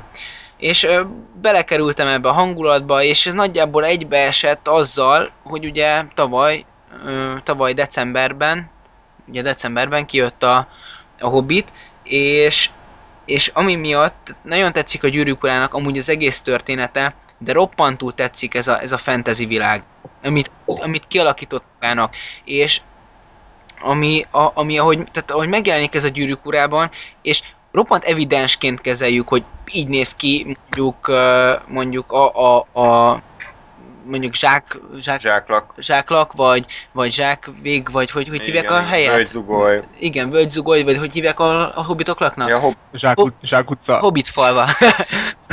Hobbit falva. Tehát, hogy roppant evidensként kezeljük, hogy ezek így néznek ki. De ezek mögött irgalmatlan nagy munka volt, hogy hogy nézzen ki a gyűrű. Tehát érted? Tehát akármilyen gyűrű lehetett volna, mégis úgy nézett ki. Tehát, hogy evidensnek kezeljük azt, hogy ők alkottak egy képi világot. És, és, és ez nagyon durva, és, és nem t- engem iszonyatosan leköt, a, már maga az, hogy láthatom ezt. A történet valóban nem, nem, nem, nem pörög. Tehát az első másfél órában konkrétan nem történik semmi. Mégis ehhez képest én vagyok a, mondjuk a társaságnak azon kis része, akit, akit le tudott kötni így is a film. A, a, a nagyobb részét mondjuk így András kicsit vitatkozott ugye ezzel, meg tehát ugye te Ádám azt tudom jó, hogy annyira nem, nem voltál odaérte. A lényeg az, hogy, hogy tehát engem maga a világ le tudott kötni. Az, hogy volt, voltak átutalások a gyűrűk urába, tehát hogy ott volt a... átutalások, OTP és átutalások. Bocs, bocsánat, tehát, bocsánat, voltak utalások a, a, a gyűrűk urára, tehát hogy azon a napon indult, amúgy, ami amúgy azt hiszem nincsen benne magában a Hobbitban, hogy azon a napon indult a történet, amikor elindult gyakorlatilag a gyűrűk ura is. Én, én megmondom őszintén, már ezzel le voltam kenyerezve, de, De, bocsánat, az ilyen apró így- ötletek nekem fontosak. Most minden- rögtön bele, egyrészt belevágok a szabadba, nyugodtan lekelsz nekem egy pofon. Csak annyit akarok, hogy az a rész, így utólag visszanézve ez a Frodo meg a Bilbós rész, jó lett volna, hogyha a színészek nem lettek volna, nem néztek volna ki, mint a 30 évet öreget. A, a Bilbo az úgy nézett ki, mintha ilyen 20 darabból rakták volna össze a fejét. Igen, a, a Bilbo döntően öregebb, és, és ez, ez valóban kicsit furává tette, de, de azért ne legyünk már ennyire igazságtalanok, hogy mindenbe belekötünk, legalábbis én így gondolom, hogy mindegy, vettük az utalást, tehát nem kell, nem kell feltétlenül ugyanúgy kinézni, szerintem amúgy a Frodo kb. ugyanúgy nézett ki, de vagy legalábbis én, én nem veszem észre, lévén nem vagyok ilyen roppant nagy film szakértő, mint ti, nem veszem az észre, nem veszem észre az ilyen ú, elrontották a CGI-t, meg mit tudom Jó, én, ne, szóval... ne szaladjunk előre. Bocsánat, most ez kicsit így nem kellett volna mondanom. Az a lényeg, hogy, hogy egyébként én is úgy gondolom, hogy, hogy ez egy kellemes és jó húzás volt, hogy tényleg próbálták jobban összekapcsolni a, a, a, gyűrű szövetségével, meg ugye az egész korábbi gyűrűk Ura trilógiával, hogy ne így lógjon a levegőbe ez a történet, hanem ténylegesen legyen egy felvezetés, legyen egy ilyen visszaemlékezés. Ilyen szempontból nem volt vele gond, csak mint amúgy a film legnagyobb része és a legnagyobb bajunk, nem az ötletekkel volt a gond, hanem a megvalósítással. De mindegy, Lóri, folytasd kérlek. Mindegy, aztán gyakorlatilag láthattunk egy, egy hosszú megalapozást, hogy, hogy mit összeszenvednek, mire elindulnak, aztán elindulnak, mindenféle viszontagságon keresztül végül is eljutnak egy, egy, egy szikla csúcsra, ahonnan meglátják végül is a, ugye majdnem azt mondtam, hogy a végzett hegyet, pedig nem, pedig a magányos hegyet. Szóval az a lényeg, hogy sok minden történt ez alatt, és mégis mag, maga, hogyha három órát vesszük, akkor ahhoz képest mérten kevés. Érdekes, hogy, hogy tehát hogyha ha én, én azt vettem észre, hogy engem meg azokat, akik, akiket így elvarázsolt így a, ez a világ, azok sokkal jobban tudták lekötni magukat. Legalábbis én ezt tapasztaltam, hogy aki, akinek, a, akinek a tájak, meg maga a világ az, az, az roppant vonzó, a, az, az, azt nem zökkenti ki annyira, hogy, hogy nem, nem nagyon pörgős a film. Szeretném még valamit így, így összességében általánosságban elmondani, vagy akkor Ádám is elmondja, és akkor majd megvitatjuk a dolgot. Ne, nem tudom, előre ennyi, halljuk Ádámot. Jó. Persze nem, azt, azt szögezzük le, hogy én, én nem tudom, Lóri, akkor ezek szerint erről nem beszéltünk olyan sokat, de én rohadtul nagy gyűrűk ura, ilyen geek vagyok. Tehát amikor olvastam a könyvet, akkor mindig így visszalapozgattam a könyvnek az elejére vagy a végére, ahol tartottam, hogy, hogy hol járhatnak a, a, éppen a kalanduk során. Akkor például ilyen ö, ö, gyűrűk ura játékokkal játszom, tehát így nagyon szeretem, viszonyatosan jó szerintem, úgyhogy Meg igen, ezt nem... Conquest, vagy mi az Isten, gyűrűk. Ja, igen, igen, igen, ahol a... ahol a... a Sa- Sauront elkapja a sas és felrepíti a fazba, aztán ledobja. Igen, az, Jó, bocs. az, egy, az egy logikus játék. Igen. Nem, nem arról van szó, ilyen a, van egy ilyen stratégiai is, meg, meg vannak játékok, ezek marha jók, és nagyon szeretem ezt, hogy rohan földje, hogy néz ki, meg a Hobbit falva, meg mi van attól nyugatra, mert azt nem ismerem, szóval, szóval nagyon jó, és ez rohadtul érdekel, ez, ezért, ezért imádtam a, a, a sima gyűrűk urát, mert néztem a tájákat, hogy úristen, milyen szép megvalósítás, hogy nézhet ki ez az egész, akkor városokra voltam kíváncsi, hogy még több képet akarok Brillről látni, meg ilyenek. Tehát, vagy Brim, nem tudom, már nem emlékszem. Gond- Uh, tessék? Mire gondolsz? A, Bri. Igen, igen, Bri, ez az. Uh, úgyhogy, uh, Az olyasmi. igen. úgyhogy, úgyhogy ezeket nagyon szeretem, és ne ítélj el Lóri emiatt. Most ahogy azt hitt, hogy én ezt nem szerettem volna, aztán azért nem tudom megemészteni az új gyűrűk urát, vagyis mi ez, ezt a törkös filmet. Úgyhogy nem, itt az, nekem azzal volt a gond, hogy én a gyűrűk urát azért szerettem az első háromba, mert a karakterek szerintem rohadt jók voltak. Tehát ott, hogy jó, mit, tudom, hogy most csak ez egy filmről van szó, de itt a motivációkkal volt nekem óriási problémám, hogy akkor most ez nagyon marha nehéz, hogy most az el- első gyűrűk ott van, nem tudom, heten indultak el, mind a hét. Teljesen más, minden más ruha, más cucc, más nevek, jó, itt nem ugyanaz a neve az összesnek, csak hogy, hogy tehát így mindenki máshonnan jött, hogy a, akkor a Boromir akarja a gyűrűt, az Aragorn pedig később majd király lesz, most az elején még egy ilyen kósza, Gandalf az egyébként háromszor hal meg a há- három részben, meg tehát így vannak, vannak ilyenek, és, és akkor ott a, hogy a trufát meg a pippint hogy kihúzzák a végén, és itt egyszerűen el tudod képzelni, hogy most ebben a, a 7, vagy nem tudom, 13 vagy 12 törpében most azt a dagattat kiveszik a második részben, és akkor ő lesz ott majd a új pippin, hogy ott nem tudom, az orkok között lesz meg ilyenek, tehát jó könyv az eleve, eleve meg van írva, csak itt olyan gyengék a karakterek, hogy a, hogy a, a van ez a fekete hajú törpe, és vagy fekete, tudom, törpe, aztán aztán Sorin, és, és hogy kb. ő, ő, a törp, ő, ő a törpék, tehát ez így nem, meg vannak ott így páran, most tök fölösleges, hogy akkor ki hogy néz ki, meg ilyenek, mert, mert nin- nincsenek többen, és egy, egy a céljuk, és emiatt így jó, ott vannak a törpék, akkor van a Bilbo, aki, aki amúgy rohadt keveset beszél például a film közben, így elfelejtjük, hogy amúgy ott a Bilbo, a Gandalf az oda van animálva valahogy, jó, jó, mondjuk, jó nem, de így a, tudod, hogy a kalapja így eltakarja a félfejét, mert, mert szegény színész már meg, meg kellene is már öregszik, úgyhogy nem, de egyébként Gandalf szerintem, szerintem oké. Okay. Tehát őt nem igazán lehetett így úgy elrontani. Egyébként a Gollammal ugyanígy vagyok, de ezt mondtátok, hogy, hogy ugye azt mennyire el lehet rontani, de szerintem az, az nagyon korrekt volt. De tehát a motiváció itt, ö, itt ugye egyet akar mindenki. És itt nem lesz olyan, hogy, hogy félreértés. Max az, hogy, a, hogy elviszik a Bilbót. Egyébként azt se tudom, hogy miért őt viszik el. Tehát itt eleve azt szerintem a könyvvel van a gond, ezt nem olvastam.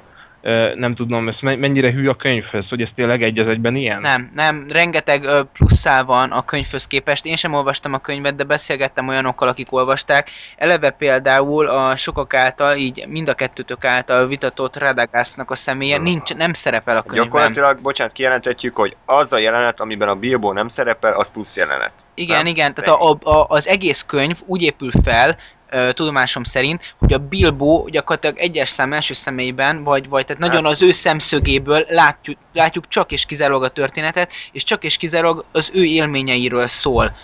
Tehát ez nagyon nehéz ezt a, ez amúgy is viszonylag, a, főleg a gyűrűk urához mérten rövid történetet, meg kevésbé eseménydús történetet vászonra vinni. És ilyen szempontból ez, hogy háromszor hozzávetőlegesen három órás filmet csinálunk belőle, vagy csinálnak belőle, azért ez egy kicsit, hogy mondjam, erősen megkérdőjelezhetővé teszi azt, hogy ez valóban mennyire lehet majd szórakoztató.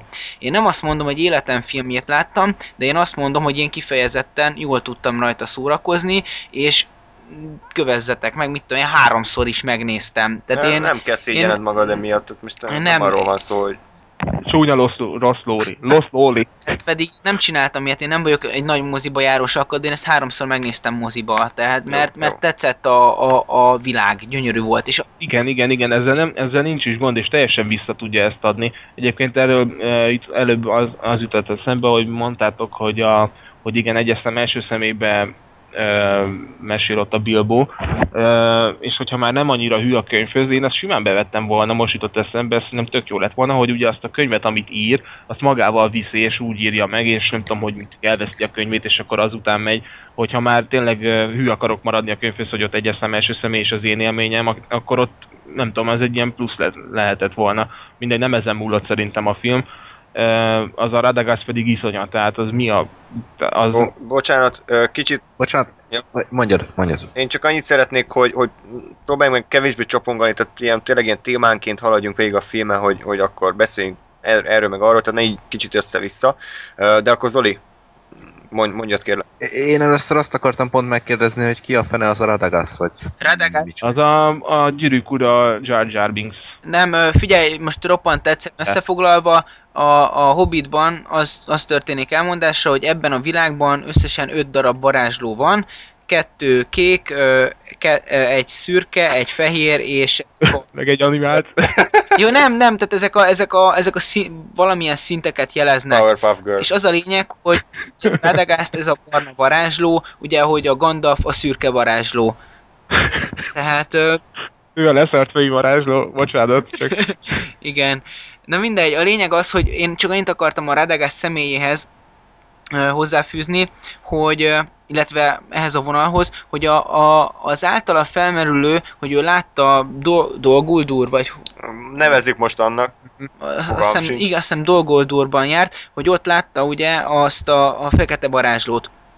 Na mindegy, az lényeg, hogy a fekete varázsló sem szerepel a filmben, én, amit elvileg, a, bocsánat, a könyvben, amit elvileg egy kicsit ugye Sauronnak uh, tulajdonítanak, vagy a, őt sejtetik mögötte, ami hozzáteszem, Ugye nem láttam a forgatókönyvet, mert nem vagyok spanban a Peter Jacksonnal, úgyhogy el, elég, elég nagy potenciált rejt szerintem ez a szám magában, amit ők, lehet, amit ők hozzákölthettek, amúgy többek közt a Silmarillok ö, meg a kiadatlan művek alapján a filmhez, úgyhogy adott esetben, hogyha ezt jól fűzik, akkor a, a váratlan utazásnak az alapvetően viszonylag kevésbé sikeres indulása után akár óriási ívű sztorit kerekíthetnek belőle. Nem látom, nem tudom, meglátjuk. Jó, jó, jó. Bocsánat, most kicsit magamhoz ragadnám a szót, nem akarok hosszan, csak én még nem tudtam elmondani, hogy, hogy mit gondolok a filmről. Összességében a legnagyobb probléma a filmmel az az, hogy ez a történet, ez nem 9 órát igényel, kész. Tehát egyszerűen, ez, és minden, en, en, minden baj ennek a forrása. Ez tök jól működött volna egy darab három órás filmként, aminek van eleje, közepe, vége. Pénz. Pénz, igen, és az, hogy a Peter Jackson nem bírja egyszerűen, nem bír kivágni részeket a filmjéből, hanem mindent bele kell rakni, amit leforgattunk, mert úgyis jó lesz az, mert majd a rajongók majd élvezkednek, hogy Gandalfot, tudom én, dumál a Sarumánnal. És ö, egyszerűen a könyv, tehát nem véletlen van az, hogy, tehát, na, még egyszer, a Gyűrű Szövetsége is ugye egy kötet a háromból, viszont az úgy írta meg Tolkien, hogy van eleje, közepe, vége.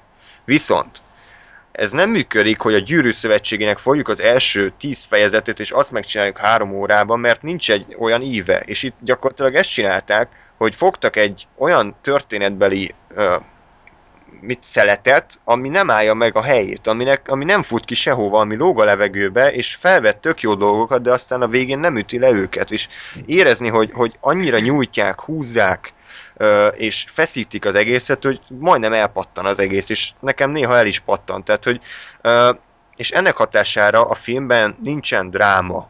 Nem éreztem azt egyetlen egy jelentben se, hogy úristen, itt milyen nagy dolgok történnek. Míg a Gyűrű Szövetségben most helyből tudnék mondani Boromir halála, Gandalf halála, a, a szövetség összeállása, a fekete lovasok, a mit tudom én, a mó, egész móriás rész, akkor a végi akció jelenet. Tehát annyi mindent tudnék mondani, ami nem csak az, hogy látványos volt, hanem érzelmileg is adott ki belőlem. Míg a Hobbitban azt láttam, hogy így 5-3 óra alatt, jó, nem, ne túlozunk, fél óra vagy 40 perc még elindulnak, aztán mennek, mennek, aztán történnek dolgok, de így kb. most bocsánat, de leszartam, hogy mi történik. És ezért elvárnám, hogyha a film ennyi időt szán a karakterekre, meg a történet felvázolására, akkor legalább váltson ki belőlem valamiféle érzelmi, ö, érzelmi, hogy mondják ezt, visszacsatolás, vagy tök mindegy. Tehát, hogy váltson Átutalás. átutalást, igen. és, és mondom még egyszer, szerintem minden bajnak az a forrása, hogy, hogy ez a döntés, amit ők meghoztak, az rossz volt. És ennek hatás, vagy ennek emellett sajnos eltörpülnek azok az érdemek, amik számomra abszolút élvezhetővé tették a filmet. Az, hogy tök jó volt a színészeket látni, szerintem a Bilbo amúgy sokkal jobb karakter, mint a Frodo, tehát jobban egyben van, nem olyan éteri, meg nem olyan viaszbába-szerű, viaszbába, viaszbábú-szerű, mint a, mint a Elijah Woodnak a színészi játéka. Nekem tetszett a, a zene is, annak ellenére, hogy nem volt olyan sok új téma, tetszett az, hogy, hogy a CGI-t vala, olyan valamilyen szinten korrektül tudták beleépíteni a, a filmbe, annak ellenére, hogy jobban örültem, hogyha több maszkot használnak, de így is gyönyörűen nézett ki a film, és, és mondom, a második fele az szerintem már úgy, úgy ilyen átlag kalandfilm szemszögből nézve korrekt. Az első fele viszont olyan szinten lassan indul be, hogy, hogy egyszer nem tudtam vele mit kezdeni. Mondjuk azért a, a, a, a, a tehát az első fele, abba tegyük bele azért, hogy maga a filmindítás szerintem teljesen zseniális. Tehát ahogy, ahogy elindul az a, azzal a, tehát hogy ahogy bemutatjuk Erebort, uh, ahogy el, elindul maga a film, az első mondjuk úgy 8-10 perc zseniális, utána valóban ez a megérkezés, ott elkezd egy kicsit leülni a film, megmondom őszintén, én, én nem vagyok, tehát nem, nem látom, hogy mit kéne kivágni, de hát én nem, nem is szakmai szemszögből közelítem meg a dolgot, hanem inkább érzelmileg. Ne haragudj, Lóri, de tudod, hogy mit kellett volna kivágni az első három percet, csak hogy most így reagáljak, a, amit, amit mondtál. Tehát az olyan volt, mint a bármelyik gyűrűk ura játékomnak a trailere. Tehát ott még az egész a törpe arca is meg volt animálva. Nézem, és akkor ez valamilyen játéktrailer lehet, biztos akkor még így beragadt így a, a, a, a, az, M, az MP4-be. Ö, aztán így pörgettem, és ja nem, ez még mindig a gyűrűk ura, mert, mert ugye itt a törpét be kellett így vezetni, de Amúgy egész, az egész animáció volt, és, és így vártam, hogy jó, oké, meghalnak, jó, akkor mikor kezdődik el normálisan a film, mert nem ehhez voltam hozzászokva a gyűrűk ura által. És szerintem, jó, most mindegy, megint ugrottam volna egy témát, de nem akarok úgy, hogy csak ennyit szerettem volna ja, mondani ezzel kapcsolatban, tehát ez a felvezetés, ez nekem rohadtul nem gyűrűkurás volt, hanem valamilyen számítógépes játéknak a amúgy felvezetése, és aztán pedig amilyen szinten ez így bepörög, olyan szinten áll le a törpékkel. ebben igazad van, hogy egy kicsit leül, de mindegy, engem annyira nem zavart, de amúgy a gyűrű szövetsége is hasonlóképpen kezdődik. Egy, egy a Gyűrű Szövetség ott bemutatja a, a Hobbit falvát. Az mennyire jó, most ö, emlékezz vissza, De én- hogy... Ö, Nem az, tehát, hogy nem az, hanem amikor a Galadriel az elején dumál, hogy elmondja, hogy a milyen gyűrűk vannak, akkor Sauron csinál. De az, az milyen jó, mert narrációval volt rendesen, itt pedig annyira rossz volt, hogy arra sem emlékszem, hogy volt-e narráció, tehát így nem is ért. Narráció volt végig, csak te már, már el, tehát így negatív ö, érzésekről beszélsz, tehát már mint tehát úgy állsz hozzá eleve. De Ott meg szépen így, hogy... semmi gond nincs ezzel, csak ö, tehát én, tehát hogy ez, ez valakinek tetszhet is akár, tehát az egy dolog, hogy neked nem tetszett, én nekem meg rohadtul, de minden esetre amúgy hozzáteszem, hogy lehet, hogy számítógépen, mert tudom, hogy te úgy látod, nem jöttek ki jól ezek, a, ezek az animációk, de én például a, az IMAX teremben kb. magam alá szartam, már bocsánat, de vagy nem tudom, hogy Andrásnak mi a véleménye, mert ugye együtt, együtt láttuk, de szerintem ez, ez mondjuk, ez nagyvásznon, ez nagyon durván nézett ki. Ö, Jó. De ez nekem nem gyűrűk ura, tehát De- jó, le, legyen jó. Amúgy az intro olyan szempontból, tehát a koncepcióval nem volt probléma, mert mondom, a Gyűrű Szövetsége is így indult, hogy fel, felvázolták egyáltalán azt a világot, ahol játszik. Nem lehet csak úgy beledobni a nézőt a történet közepével, hát valamit meg kell alapozni, de valahogy tényleg kicsit ilyen döcögös volt az nekem, hogy így tényleg ezekkel a fura törpök, meg azzal a világgal, meg ott nagyon össze ment a kamera, amikor a sárkány megtámadta azt a várost, ott a... Ez nem volt jó, Az nem sajnos. volt jó megcsinálva, de mindegy, amúgy a látvány szempontjából abszolút, abszolút lenyűgöző volt. Az intro, viszont, viszont már ott is azt éreztem, hogy így oké, okay, de ez annyira engem nem érdekel azért, hogy a, hogy a törpök ott mit balfaszkodtak. Tehát, hogy jó, ez is ilyen személyes dolog, de tehát nekem inkább azzal volt a bajom, hogy így, hogy így felvázolták azt, hogy miről fog szólni, és gyakorlatilag már ott elvesztettek engem. De ez a... Igen. Nem tudom, én mindig is kíváncsi voltam a több kultúrára, és örülök, hogy ez, ez a Hobbit ezzel foglalkozik, illetve én még csak annyit szeretnék mondani, hogy ugye te véletlen Ádám is, te, te úgy, úgy szólítod mindig ezt a filmet, hogy a gyűrűk ura, de ez nem, ez a, ez a Hobbit. És a Hobbit az egy gyermekmese. És ez így is lett megírva, vannak részek, melyeket, hogyha jól tudom, Tolkien gyakorlatilag megbánt miután kiadta, hogy, hogy, hogy így írta le, meg stb. Tehát, hogy, hogy ez, ez nem, nem, ne- hogyha jól tudom, nem tekinti a Hobbitot a, a remek művének, hanem talán ezt inkább a, a gyűrűk urára gondolja. Tehát eleve nem a legsikeresebb műve, hogyha, hogyha jól értesültem, illetve a másik egy teljesen más dolgot képvisel, mégis hasonló dologról szól, mint a gyűrűk ura. De azt lássuk, hogy teljesen mást. És ezáltal lehet, hogy a, a képi világban is, meg, meg a, a film jellegében is ezáltal egy picit mást kell képviselni, mint a gyűrűk urában. Egyrésztről az eltelt időt tekintve is, másrésztről pedig, mivel a történet is másabb jellegű, ezáltal lehet, hogy, hogy lehet, most nem akarok izélni, hogy, hogy most ezt találták ki, meg úgy találták ki, de mondjuk azért nem kell ugyanazt látni szerintem ebbe, és ugyanazt várni tőlem, mint a gyűrűk urától.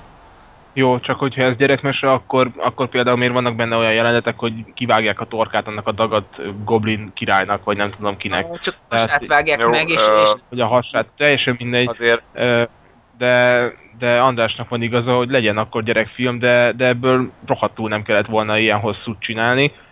Képzeljétek el azt, hogyha mondjuk nincsen a gyűrűk ura, és most én a, normális gyűrűk uráról beszélek, nem erről, ha az nincsen, és ezt piacra dobják, rohadt nagy bukás, tehát így a kutya se kíváncsi arra, hogy mi lesz ezután, és hogyha az nem lett volna, akkor, akkor eleve szerintem nem is így készítik el, hogy ugye még több pénz ez az. Ja, még egy, még egy, ja, még egy negyedik rész is, most a, akkor kell még egy, még egy három rész, aztán még nem tudom, még majd kitalálunk könyv nélkül, tehát ez nekem nagyon, nagyon nem jön, nem jön jól a kis lelkemnek. Egyébként ez, ez nem az én hasonlatom, de elég, szerintem elég jó, hogy ez kb. olyan, mintha a...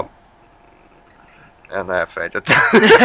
ez jó. Mint a Harry Potter utolsó könyvét két részletre bontani? Nem, mondjuk az pont, mondjuk az pont szerintem jó döntés volt, de, de mindegy, lehet, hogy egy- egyedül vagyok. Nem az, hogy a... Nem, valami, valamit a főfogásra meg a desszertről akartam mondani, de most persze nem jut eszembe. Olyan, mintha az előétellel indítanák? Nem, annak nincs értelme. Na mindegy. Mint ha főétellel indítanák, azt Aha, ja, igen, valami. Hú, hogyha ez a fő étel, akkor engem rohadtul nem érdekel a leves, meg ilyenek. Mindegy, ez, ez úgy, ahogy van, ez katasztrófa volt, amit próbáltam mondani, de hát mindegy Jó, kellene ki. mindegy, egy, Ö, egy, egy, a, bocsánat, Még, még a másik dolog, amit még ezzel a gyerekmestés dolog akartam mondani, hogy egyszerűen uh, itt is rossz döntés hoztak, tehát hogy egyszerűen nem, nem, nem lehet erre a történetre ráerőszakolni ezt a nagyon epikus, nagyon uh, mindenkinek szólni akaró stílus, mert nem működik, vagy, vagy ha tényleg ezt akarják, akkor ne hagyják már benne a radagásztot. Könyörgöm, én könyörgöm a Peter Jacksonnak, személyesen oda megyek és sírva eléborulok, hogy ember, miért? Tehát miért kellett komolyan ezt a sündisznó megmentést belerakni. Olyan volt, mint valami Colgate Herbal reklám, amikor volt az a hülye animált hód, komolyan az, az jutott be, hogy kb. animációs színvonalon is volt az egész, most komolyan egy gyűrűk, jó, a gyűrűk ura világába játszódó filmet nézek, ahol egy madárszaros fejű, uh, idiétlen nyomorult, aki nyúlakkal uh, húzatja magát egy szánon, és tényleg azt kell néznem negyed órán keresztül, hogy mit szerencsétlenkezik az, azzal a sündisznóval, és, és emellé rakják be ezt a hihetetlen epikus úristen, a törpök visszaszerzik a királyságukat. Egyszerűen nem lehet ezt a két dolgot összeegyeztetni, és így ül a néző, és nem tudja eldönteni, most, most, most kinek szól ez a film. De, de a Radagastról szerintem órákat tudnánk beszélni. Én nagyon, nagyon elhibázottnak érzem, de Lóri... bocsánat, egy, egyetlen gondolat ehhez kapcsolódóan, megértem a Radagasztal kapcsolatos negatív érzelmeket, nekem sem ő a kedvencem, hogyha így fogalmazhatok, de összességében véve most így filozófálgathatunk, meg beszélgethetünk, és ez jó, meg kell is, de egyetlen egy dolgot szeretnék ö, így, így mondjuk lefektetni, hogy szerintem akkor, akkor érdemes bármilyen nemben is összehasonlítani a kettő trilógiát, mert ugye mind a kettő az lesz, tehát így össze, tehát a Hobbittal ugye az is, a Hobbit is trilógia lesz, mármint jó, mindegy, értitek, mit akarok mondani, Igen. Szóval, hogy előre nem mondjuk meg, hogy, hogy, hogy, ez, hogy ez le van írva, hogy ez, hogy ez szar lesz, hogy ez, ez mit tudom én milyen lesz, mert nem tudjuk, hogy mit akarhat a második két rész. Leforgatták, az van, ami van, tehát nagyon utóforgatás nem valószínű, hogy lesz, illetve hogyha lesz, akkor az eléggé vicces lenne, de mindegy. Az a lényeg, hogy, hogy nyugtával dicsérjük a napot, illetve legalábbis véleményezzük, úgyhogy én, én, én, én amondó vagyok, hogy nézzük meg, hogy mit hoz a második két rész. Nekem ez tetszett, ö, nektek annyira kevésbé, de, de tehát én amondó vagyok, hogy lássuk meg, hogy mit tud ez még nyújtani, Lehet amúgy, ha tud. Hogy a, hogy a trilógián belül ez a film megtalálja majd a helyét, tehát lehet, hogy jól bele fog illeszkedni a többi rész által lefektetett, vagy többi rész által megrajzolt történetbe, ezzel, ezzel nem is vitatjuk szerintem, tehát lehet, hogy trilógiaként ez tök jól fog működni, viszont önálló filmként attól ez még nem lesz jó. Igen. Tehát attól ez még, az még egy, nem, az, de nem, nem kriminálisan rossz a film, hanem egy, egy csalódás, egy csalódáskeltő uh, mozi élmény volt, amit tényleg a látványon, a zenén és a, és a jól megcsinált uh, effekteken, meg mindenen kívül, a külsőségeken kívül uh, nem igazán nem igazán tudott letenni értékelhető minőséget az asztalra, legalábbis nem, nem azt a kalibert, amit vártunk.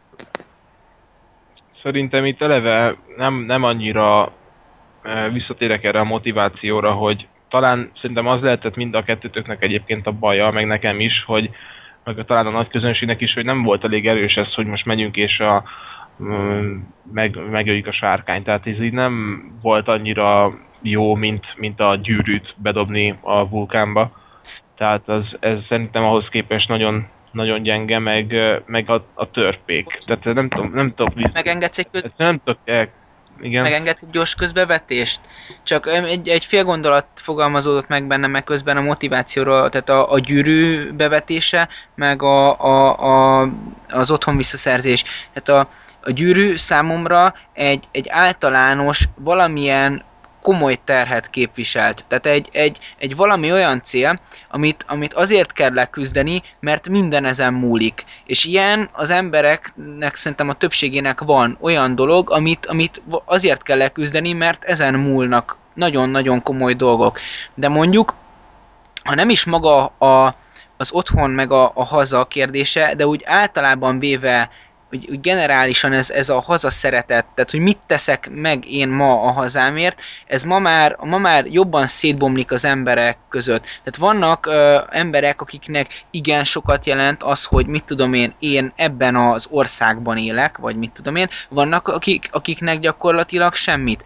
Tehát, hogy hogy mondjam, tehát, hogy, vagy lehet, hogy most hülyeségről beszélek, ez most csak most fogalmazódott meg bennem, tehát, hogy ez, már ez a, ez a, tehát maga a haza visszaszerzése, a haza, mert gyakorlatilag ez az ő, ez az ő országuk, ő királyságuk, vagy nem tudom, hogy fogalmazzam, hát az, az ezért való küzdelem, az már lehet, hogy kevesebb embert érint meg, oly, oly, oly mértékben, mint amikor egy, egy, egy, egy viszonylag generális problémával küzdök azért, hogy, hogy, hogy előrébb mozdítsam a, a közjót, vagy, vagy, vagy akár a családomban, vagy, ma, vagy az én kis életemben a, a, a dolgok jó irányba való folyását. Most szóljatok, hogy a hülyeségről beszél. Nem, én értem, miről beszélsz, és szerintem marhára igazad van, de ettől még, tehát ez jelen van, hogy, hogy akkor tényleg az jobban érdekli az embereket. Igen. Meg jobban, jobban bele tudják építeni a hétköznapjukba, illetve hogy nem lett annyira erős a hazaszeretet kérdése, vagy az mondjuk kit érdekel, inkább érdekel a, az, hogy akkor most élek el jövő héten, vagy ilyesmi, mindegy, tehát ez most le volt kicsit butítva, de, de igen, tehát ez jó észrevétel, de ettől függetlenül ez még mindig nem olyan erős, most ez bárkinek a hibája is legyen, akár a személyes emberi, hogy most akkor ő ez annyira nem érdekli, vagy a társadalom, vagy bármi, de nekem számomra ez, ez nem, volt, nem volt olyan. Tehát, hogy nem ismerte meg annyira a törpéket, hogy érdekeljenek. Tehát, hogy jó, hogy ott röfögnek, de hogy ettől nem fogom őt, őket megszeretni, vagy hogy hajrá, gyerünk törpék, menjetek, öljétek meg a sárkányt. Nem érdekel, mert így nem. Hmm. Persze, a, a Gandalf érdekelt a legjobban, tehát jó, persze azért, mert azt már ismerem, meg látom, de, de a, a Bilbot meg nem tudom, elfelejtették így a közepén, valahogy így, így eltűnt. Aztán a Gollamnál Gollam oké, okay, volt. Azért, mert ott ugye ketté bontódott a sztori, de mindegy, csak még a, egy, egy fél mondatban az előzőre, hogy, hogy ebből kifolyólag, mert ugye a gyűrűk urában is ugye az ottani motivációt, amit az előbb boncolgattam, alapértelmezetnek kezelték, hogy, hogy az emberek majd azonosulnak ezzel, itt is alapértelmezet volt, hogy, hogy na majd a, a hazáért való küzdelem, az, az, az, az tehát hogy, hogy az le van fektetve, és hogy, hogy, hogy azt már, azzal már alapból együtt tudnak érezni, és ezzel ma már szerintem nem mindenki, tehát ma már abszolút nem, nem nemzetközi a világ, és, és mondjuk a hazaszeretetnek a, az a, az a hogy mondjam, konzervat, konzervatívabb mi volta, az már, az már nagyon kevesekben él, és ettől még lehet, hogy, lehet, hogy valaki az a szerető, csak ez átalakult. És lehet, hogy nem feltétlenül jelent olyan motivációt, mint mondjuk a adott esetben a gyűrű szimbóluma lehet Frodónak. Csak ennyit, ennyit jó, akartam. Jó, ö, ö, ja szerint azon gondolkodom, hogy ezt hogy lehetett volna még jobban megoldani, hogyha nem hű a könyvhöz, akkor, akkor flashback-ekkel esetleg, hogy, hogy még jobban megértsük, hogy, hogy, hogy magunkévá legyen téve, hülyén fogalmazva, az, az, az a állapot, meg város, meg ország, vagy nem tudom mi. Például... Tehát nem, nem elég az az elején az a, a trailer, az nem, nem elég és kész. Jó, nekem. szerintem amúgy most szegény Zolit kicsit így mellőztük, de, de hogyha már végignézte a, a régi Hobbit feldolgozást, akkor kérdezzük meg őt, hogy ott mennyire működött számára ez a történet, hiszen gyakorlatilag az alkotók ott teljesen más ö, irányelvek szerint dolgozták fel a sztorit. Hogy tetszett az a feldolgozás? Te ugye nem láttad ezt az újat, de mennyire... Nem is érdekel ezek után elnézést. Meghoztuk a kérdedet, jó van. Nem, egyszerűen én, én azt nagyon nem szeretem, amikor ennyire öm, nem veszik figyelembe az alapanyagot. De visszatérve, egyébként szerintem így látatlanban úgy lenne jó film, hogyha mondjuk így a rajzfilm és a mostani alkotás között helyezkedett volna el. Mert ez a film, ez gyakorlatilag olyan szinten, ez a rajzfilm pontosabban, olyan szinten tömény, hogy uh, amit itt a első 40 percben mondtatok, az itt két percbe telik. Tehát öm, én, én, szinte olyan, mintha valamilyen trip lenne az eleje, hogy a narrátor mondja, hogy itt van Hobbit falva, és itt lakik ö, Bilbo, igen, Bilbo, itt lakik Bilbo, és hogy a hobbitok milyen békés népek, és akkor egyszer csak a semmiből feltűnik Gandalf, 70-es évekhez tökéletesen illő arc szerkezettel, itt azt értem, hogy körülbelül a vonásai század másodpercenként váltakoznak, és mondja, hogy szüksége van rá. Majd megjelennek a törpék, és el is indulnak, és ezt két perc alatt lerendezik. És próbálom úgy mondani akkor, hogy esetleg, hogyha titeket ezek után érdekel a második, harmadik rész, ha bár ugye lehet, hogy négy is lesz, mindegy, öm, hogyha ezek után titeket érdekel, akkor ne lőjek le semmi későbbi történés, de itt meg pont, hogy egy ugyanúgy, ahogy a filmben, csak más oldalról megközelítve, nincsen súlya az eseményeknek. Egyszerűen öm, történik valami, és vége. És történik megint, és vége. És ismét, és végig ez megy. Olyan, mintha legalábbis az ember valami rajzfilm sorozatot nézne, ami 5 perces epizódokból áll.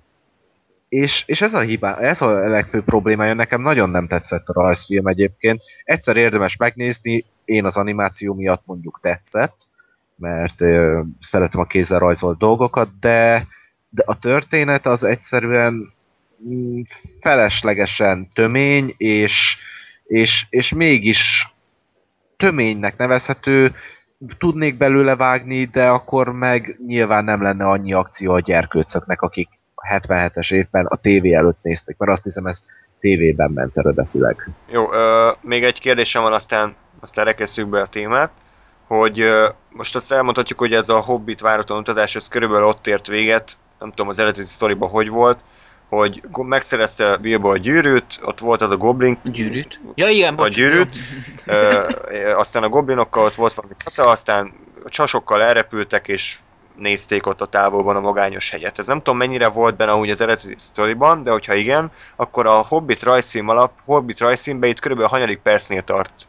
30 körülbelül. Hm.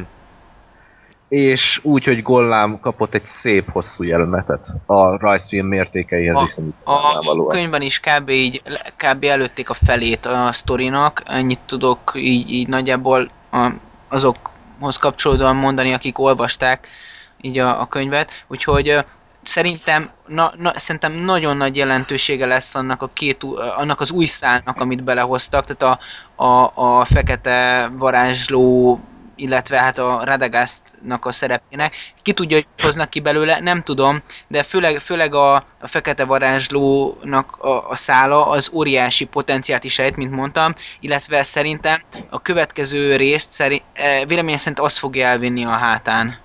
Bocsánat, de ez engem inkább nem, hogy felvillanyozott volna, még jobban lehúzott. Tehát most komolyan a könyvnek a felét feldolgozták egy film alatt ilyen tempóban, nem volt túl pörgős, és még van a fele hátra a könyvnek, és azt két filmbe fogják feldolgozni. Igen, igen, igen. Hát de- én sírva fakadok. De elvileg a elvileg, Hát akkor kapunk kettő fél órás filmet, mégis az is, az is elképzelhető, mozifilm, nem? Tehát ugyanannyiba kerül a jegy. elvileg a végén van egy nagyon durván nagy csata, amit, uh, amit úgy, hogyha jól tudom, úgy hívnak, hogy az öt sereg csatája, nem akarok hülyeséget mondani, és... Ez öt Shrek csatája, nem? Igen. Tudom, tudom. és és azt, azt kb. így mondj, az én fejemben kb. úgy élhet, mint a Mina- Minas Tirith előtt vívott csata. Tehát, hogyha mondjuk azért az utolsó, és a Minas Tirith csata az mondjuk egy fél óra, vagy, vagy 40 perc, tehát így e, elég, elég durván nagy terjedelmű, úgyhogy eh, a, arra, számítok, mondjuk, hogy ez kb. az utolsó részben lövik el, remélem, és, és, és hogy mondjuk, tehát, hogy azért az, az mondjuk a, az lezáró résznek ad egy, az, ad egy kellő ívet. Illet, Egy, egy negyedik részhez. igen, igen, és, és a, a, a második résztől pedig én személy szerint azt várom, hogy, hogy egy, hogy egy a gyűrűk urához kicsit kapcsolódó, tehát így szálakban kapcsolódó, fekete varázslós, bonyodalmas szálat előrángatnak majd a, így a semmiből, így, illetve a Tolkiennak az egyéb kapcsolódó munkáiból, és, és, és hogy, tehát én azt szeretném, hogy, hogyha ez borzasztó izgalmas és jó lenne. Hát azt én is szeretném, de reménykedjünk amúgy, tehát én nem írtam le a filmet, a maradék két filmet abszolút, tehát ugyanúgy várom, ha, jó, nem ugyanúgy, de azért várom, tehát kíváncsi vagyok, mit hoznak ki belőle, és így, hogy nem ismerem a sztorit, így még valamennyire meg is tudnak valószínűleg lepni, de, de ez nem volt a legjobb indulás, nem volt akkora csalódás szerintem, mint annó a bajós árnyak, ami, a Star Wars bajós árnyak, amit tényleg gyakorlatilag a rajongók ö, zokogva távoztak a mozitermekből.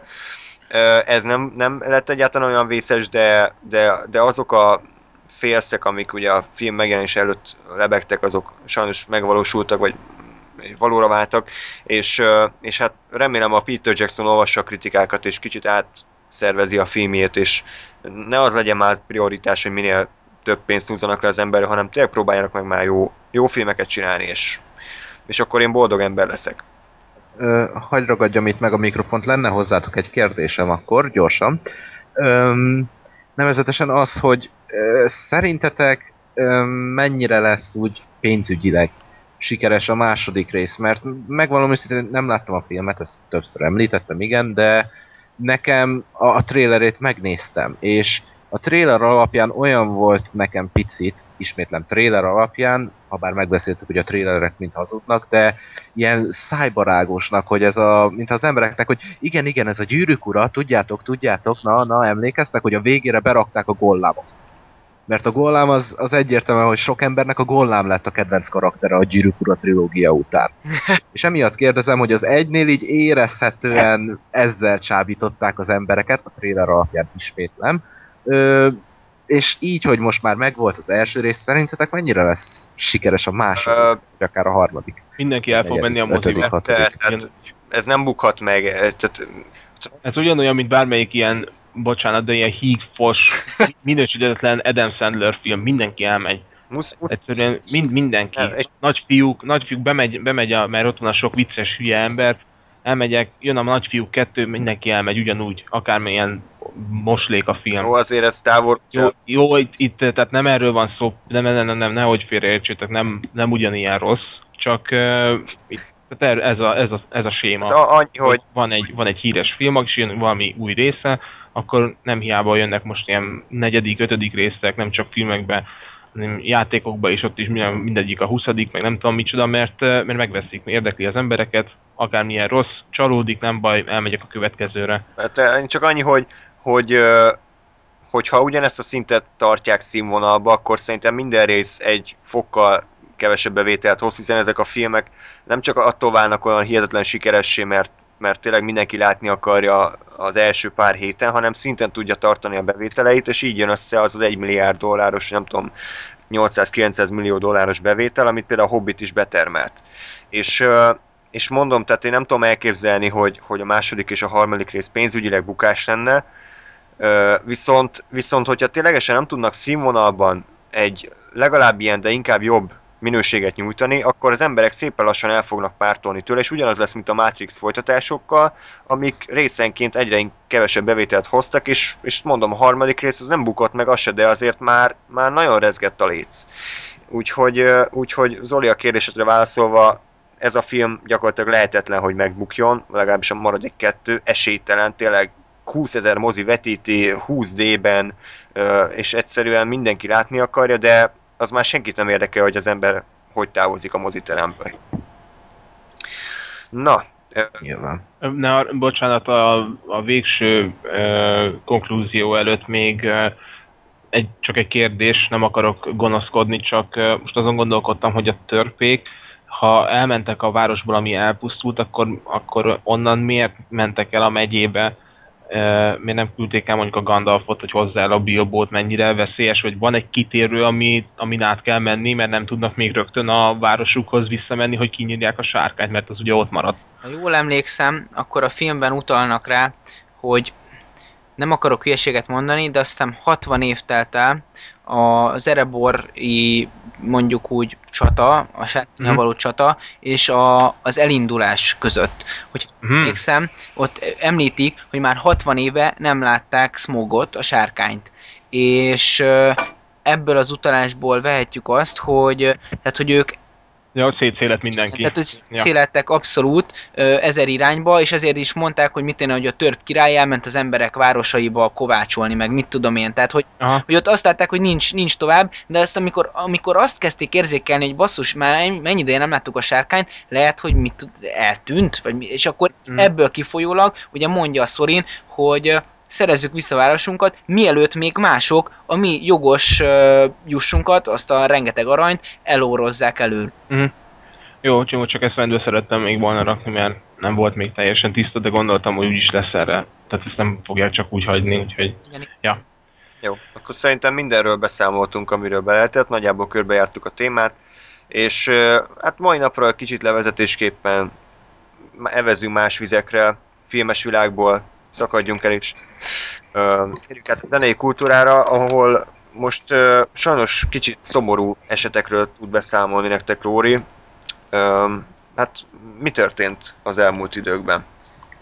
Hát én a, a mai alkalomra egy, hát nem túl felemelő témával készültem, de annál aktuálisabb. Így, hogyha jól emlékszem, körülbelül két héttel ezelőtt merült, vagyis jött a hír, hogy a, a Slayernek az alapító gitárosa, nem tudom sajnos, hogy hogy ejtik ki a nevét, de megpróbálkozok vele, szóval Jeff Hanneman, de bocsássátok meg, hogyha nem így ejtik, meghalt. És ebből, ebből az alkalomból, tehát am- ami nem túl magasztos, szeretnék így, így megemlékezni pár szóban a Slayerről.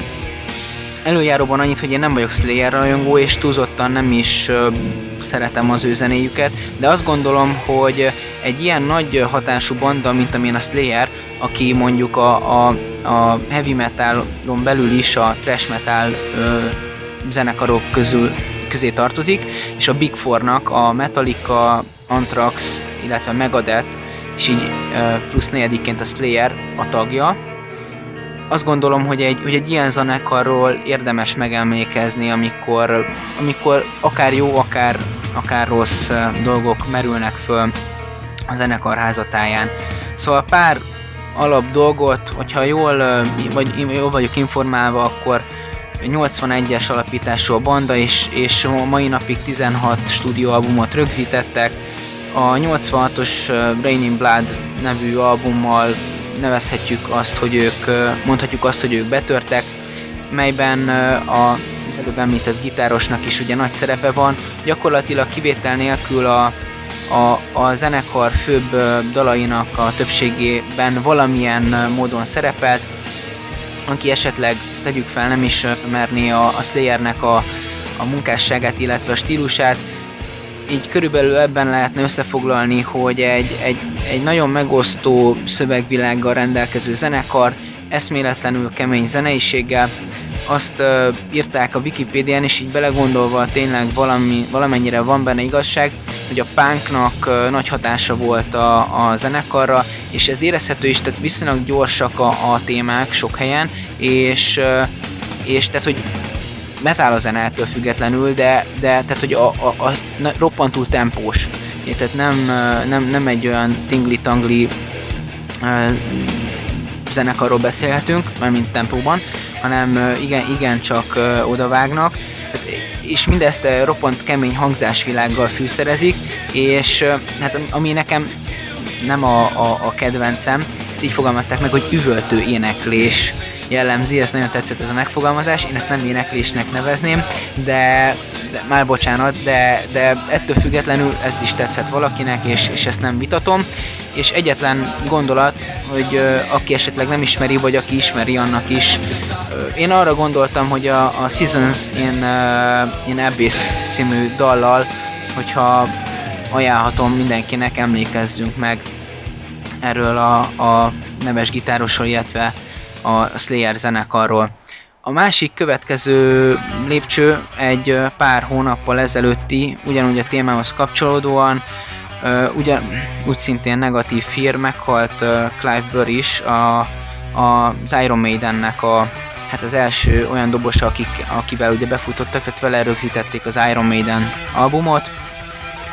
Ő is, uh, olvastam rengeteg interjút ö, dob, különböző híres, nagyon híres dobosokkal, és megmondom őszintén nem tudtam, hogy ő ekkora hatással volt a dobos társadalomra, és, és, és, és jó, hát, nem tudom, jó érzés volt így, így, így olvasni azt, hogy, hogy, hogy, hogy menny, mennyire, mennyire tisztelik így egymást ezek a, ezek a, a zenészek, hogy, hogy, hogy tényleg amikor, amikor fura volt azt látni, hogy olyan legendás dobosok, mint mondjuk Dave Lombardo, visszautalva a Slayerre, azt, azt mondja, hogy, hogy, hogy mekkora élmény volt, amikor először meghallotta Clive Burr játékát. Tehát minden esetre nagyon fontos kiinduló pont volt az ő dobolása a, a New Wave British Heavy Metal számára, mint pedig, mint pedig az Iron Maiden számára, az, hogy ő, hogy ő ilyen módon fogta meg az egész hangszert, ahogy, ahogy ő ezt megtette,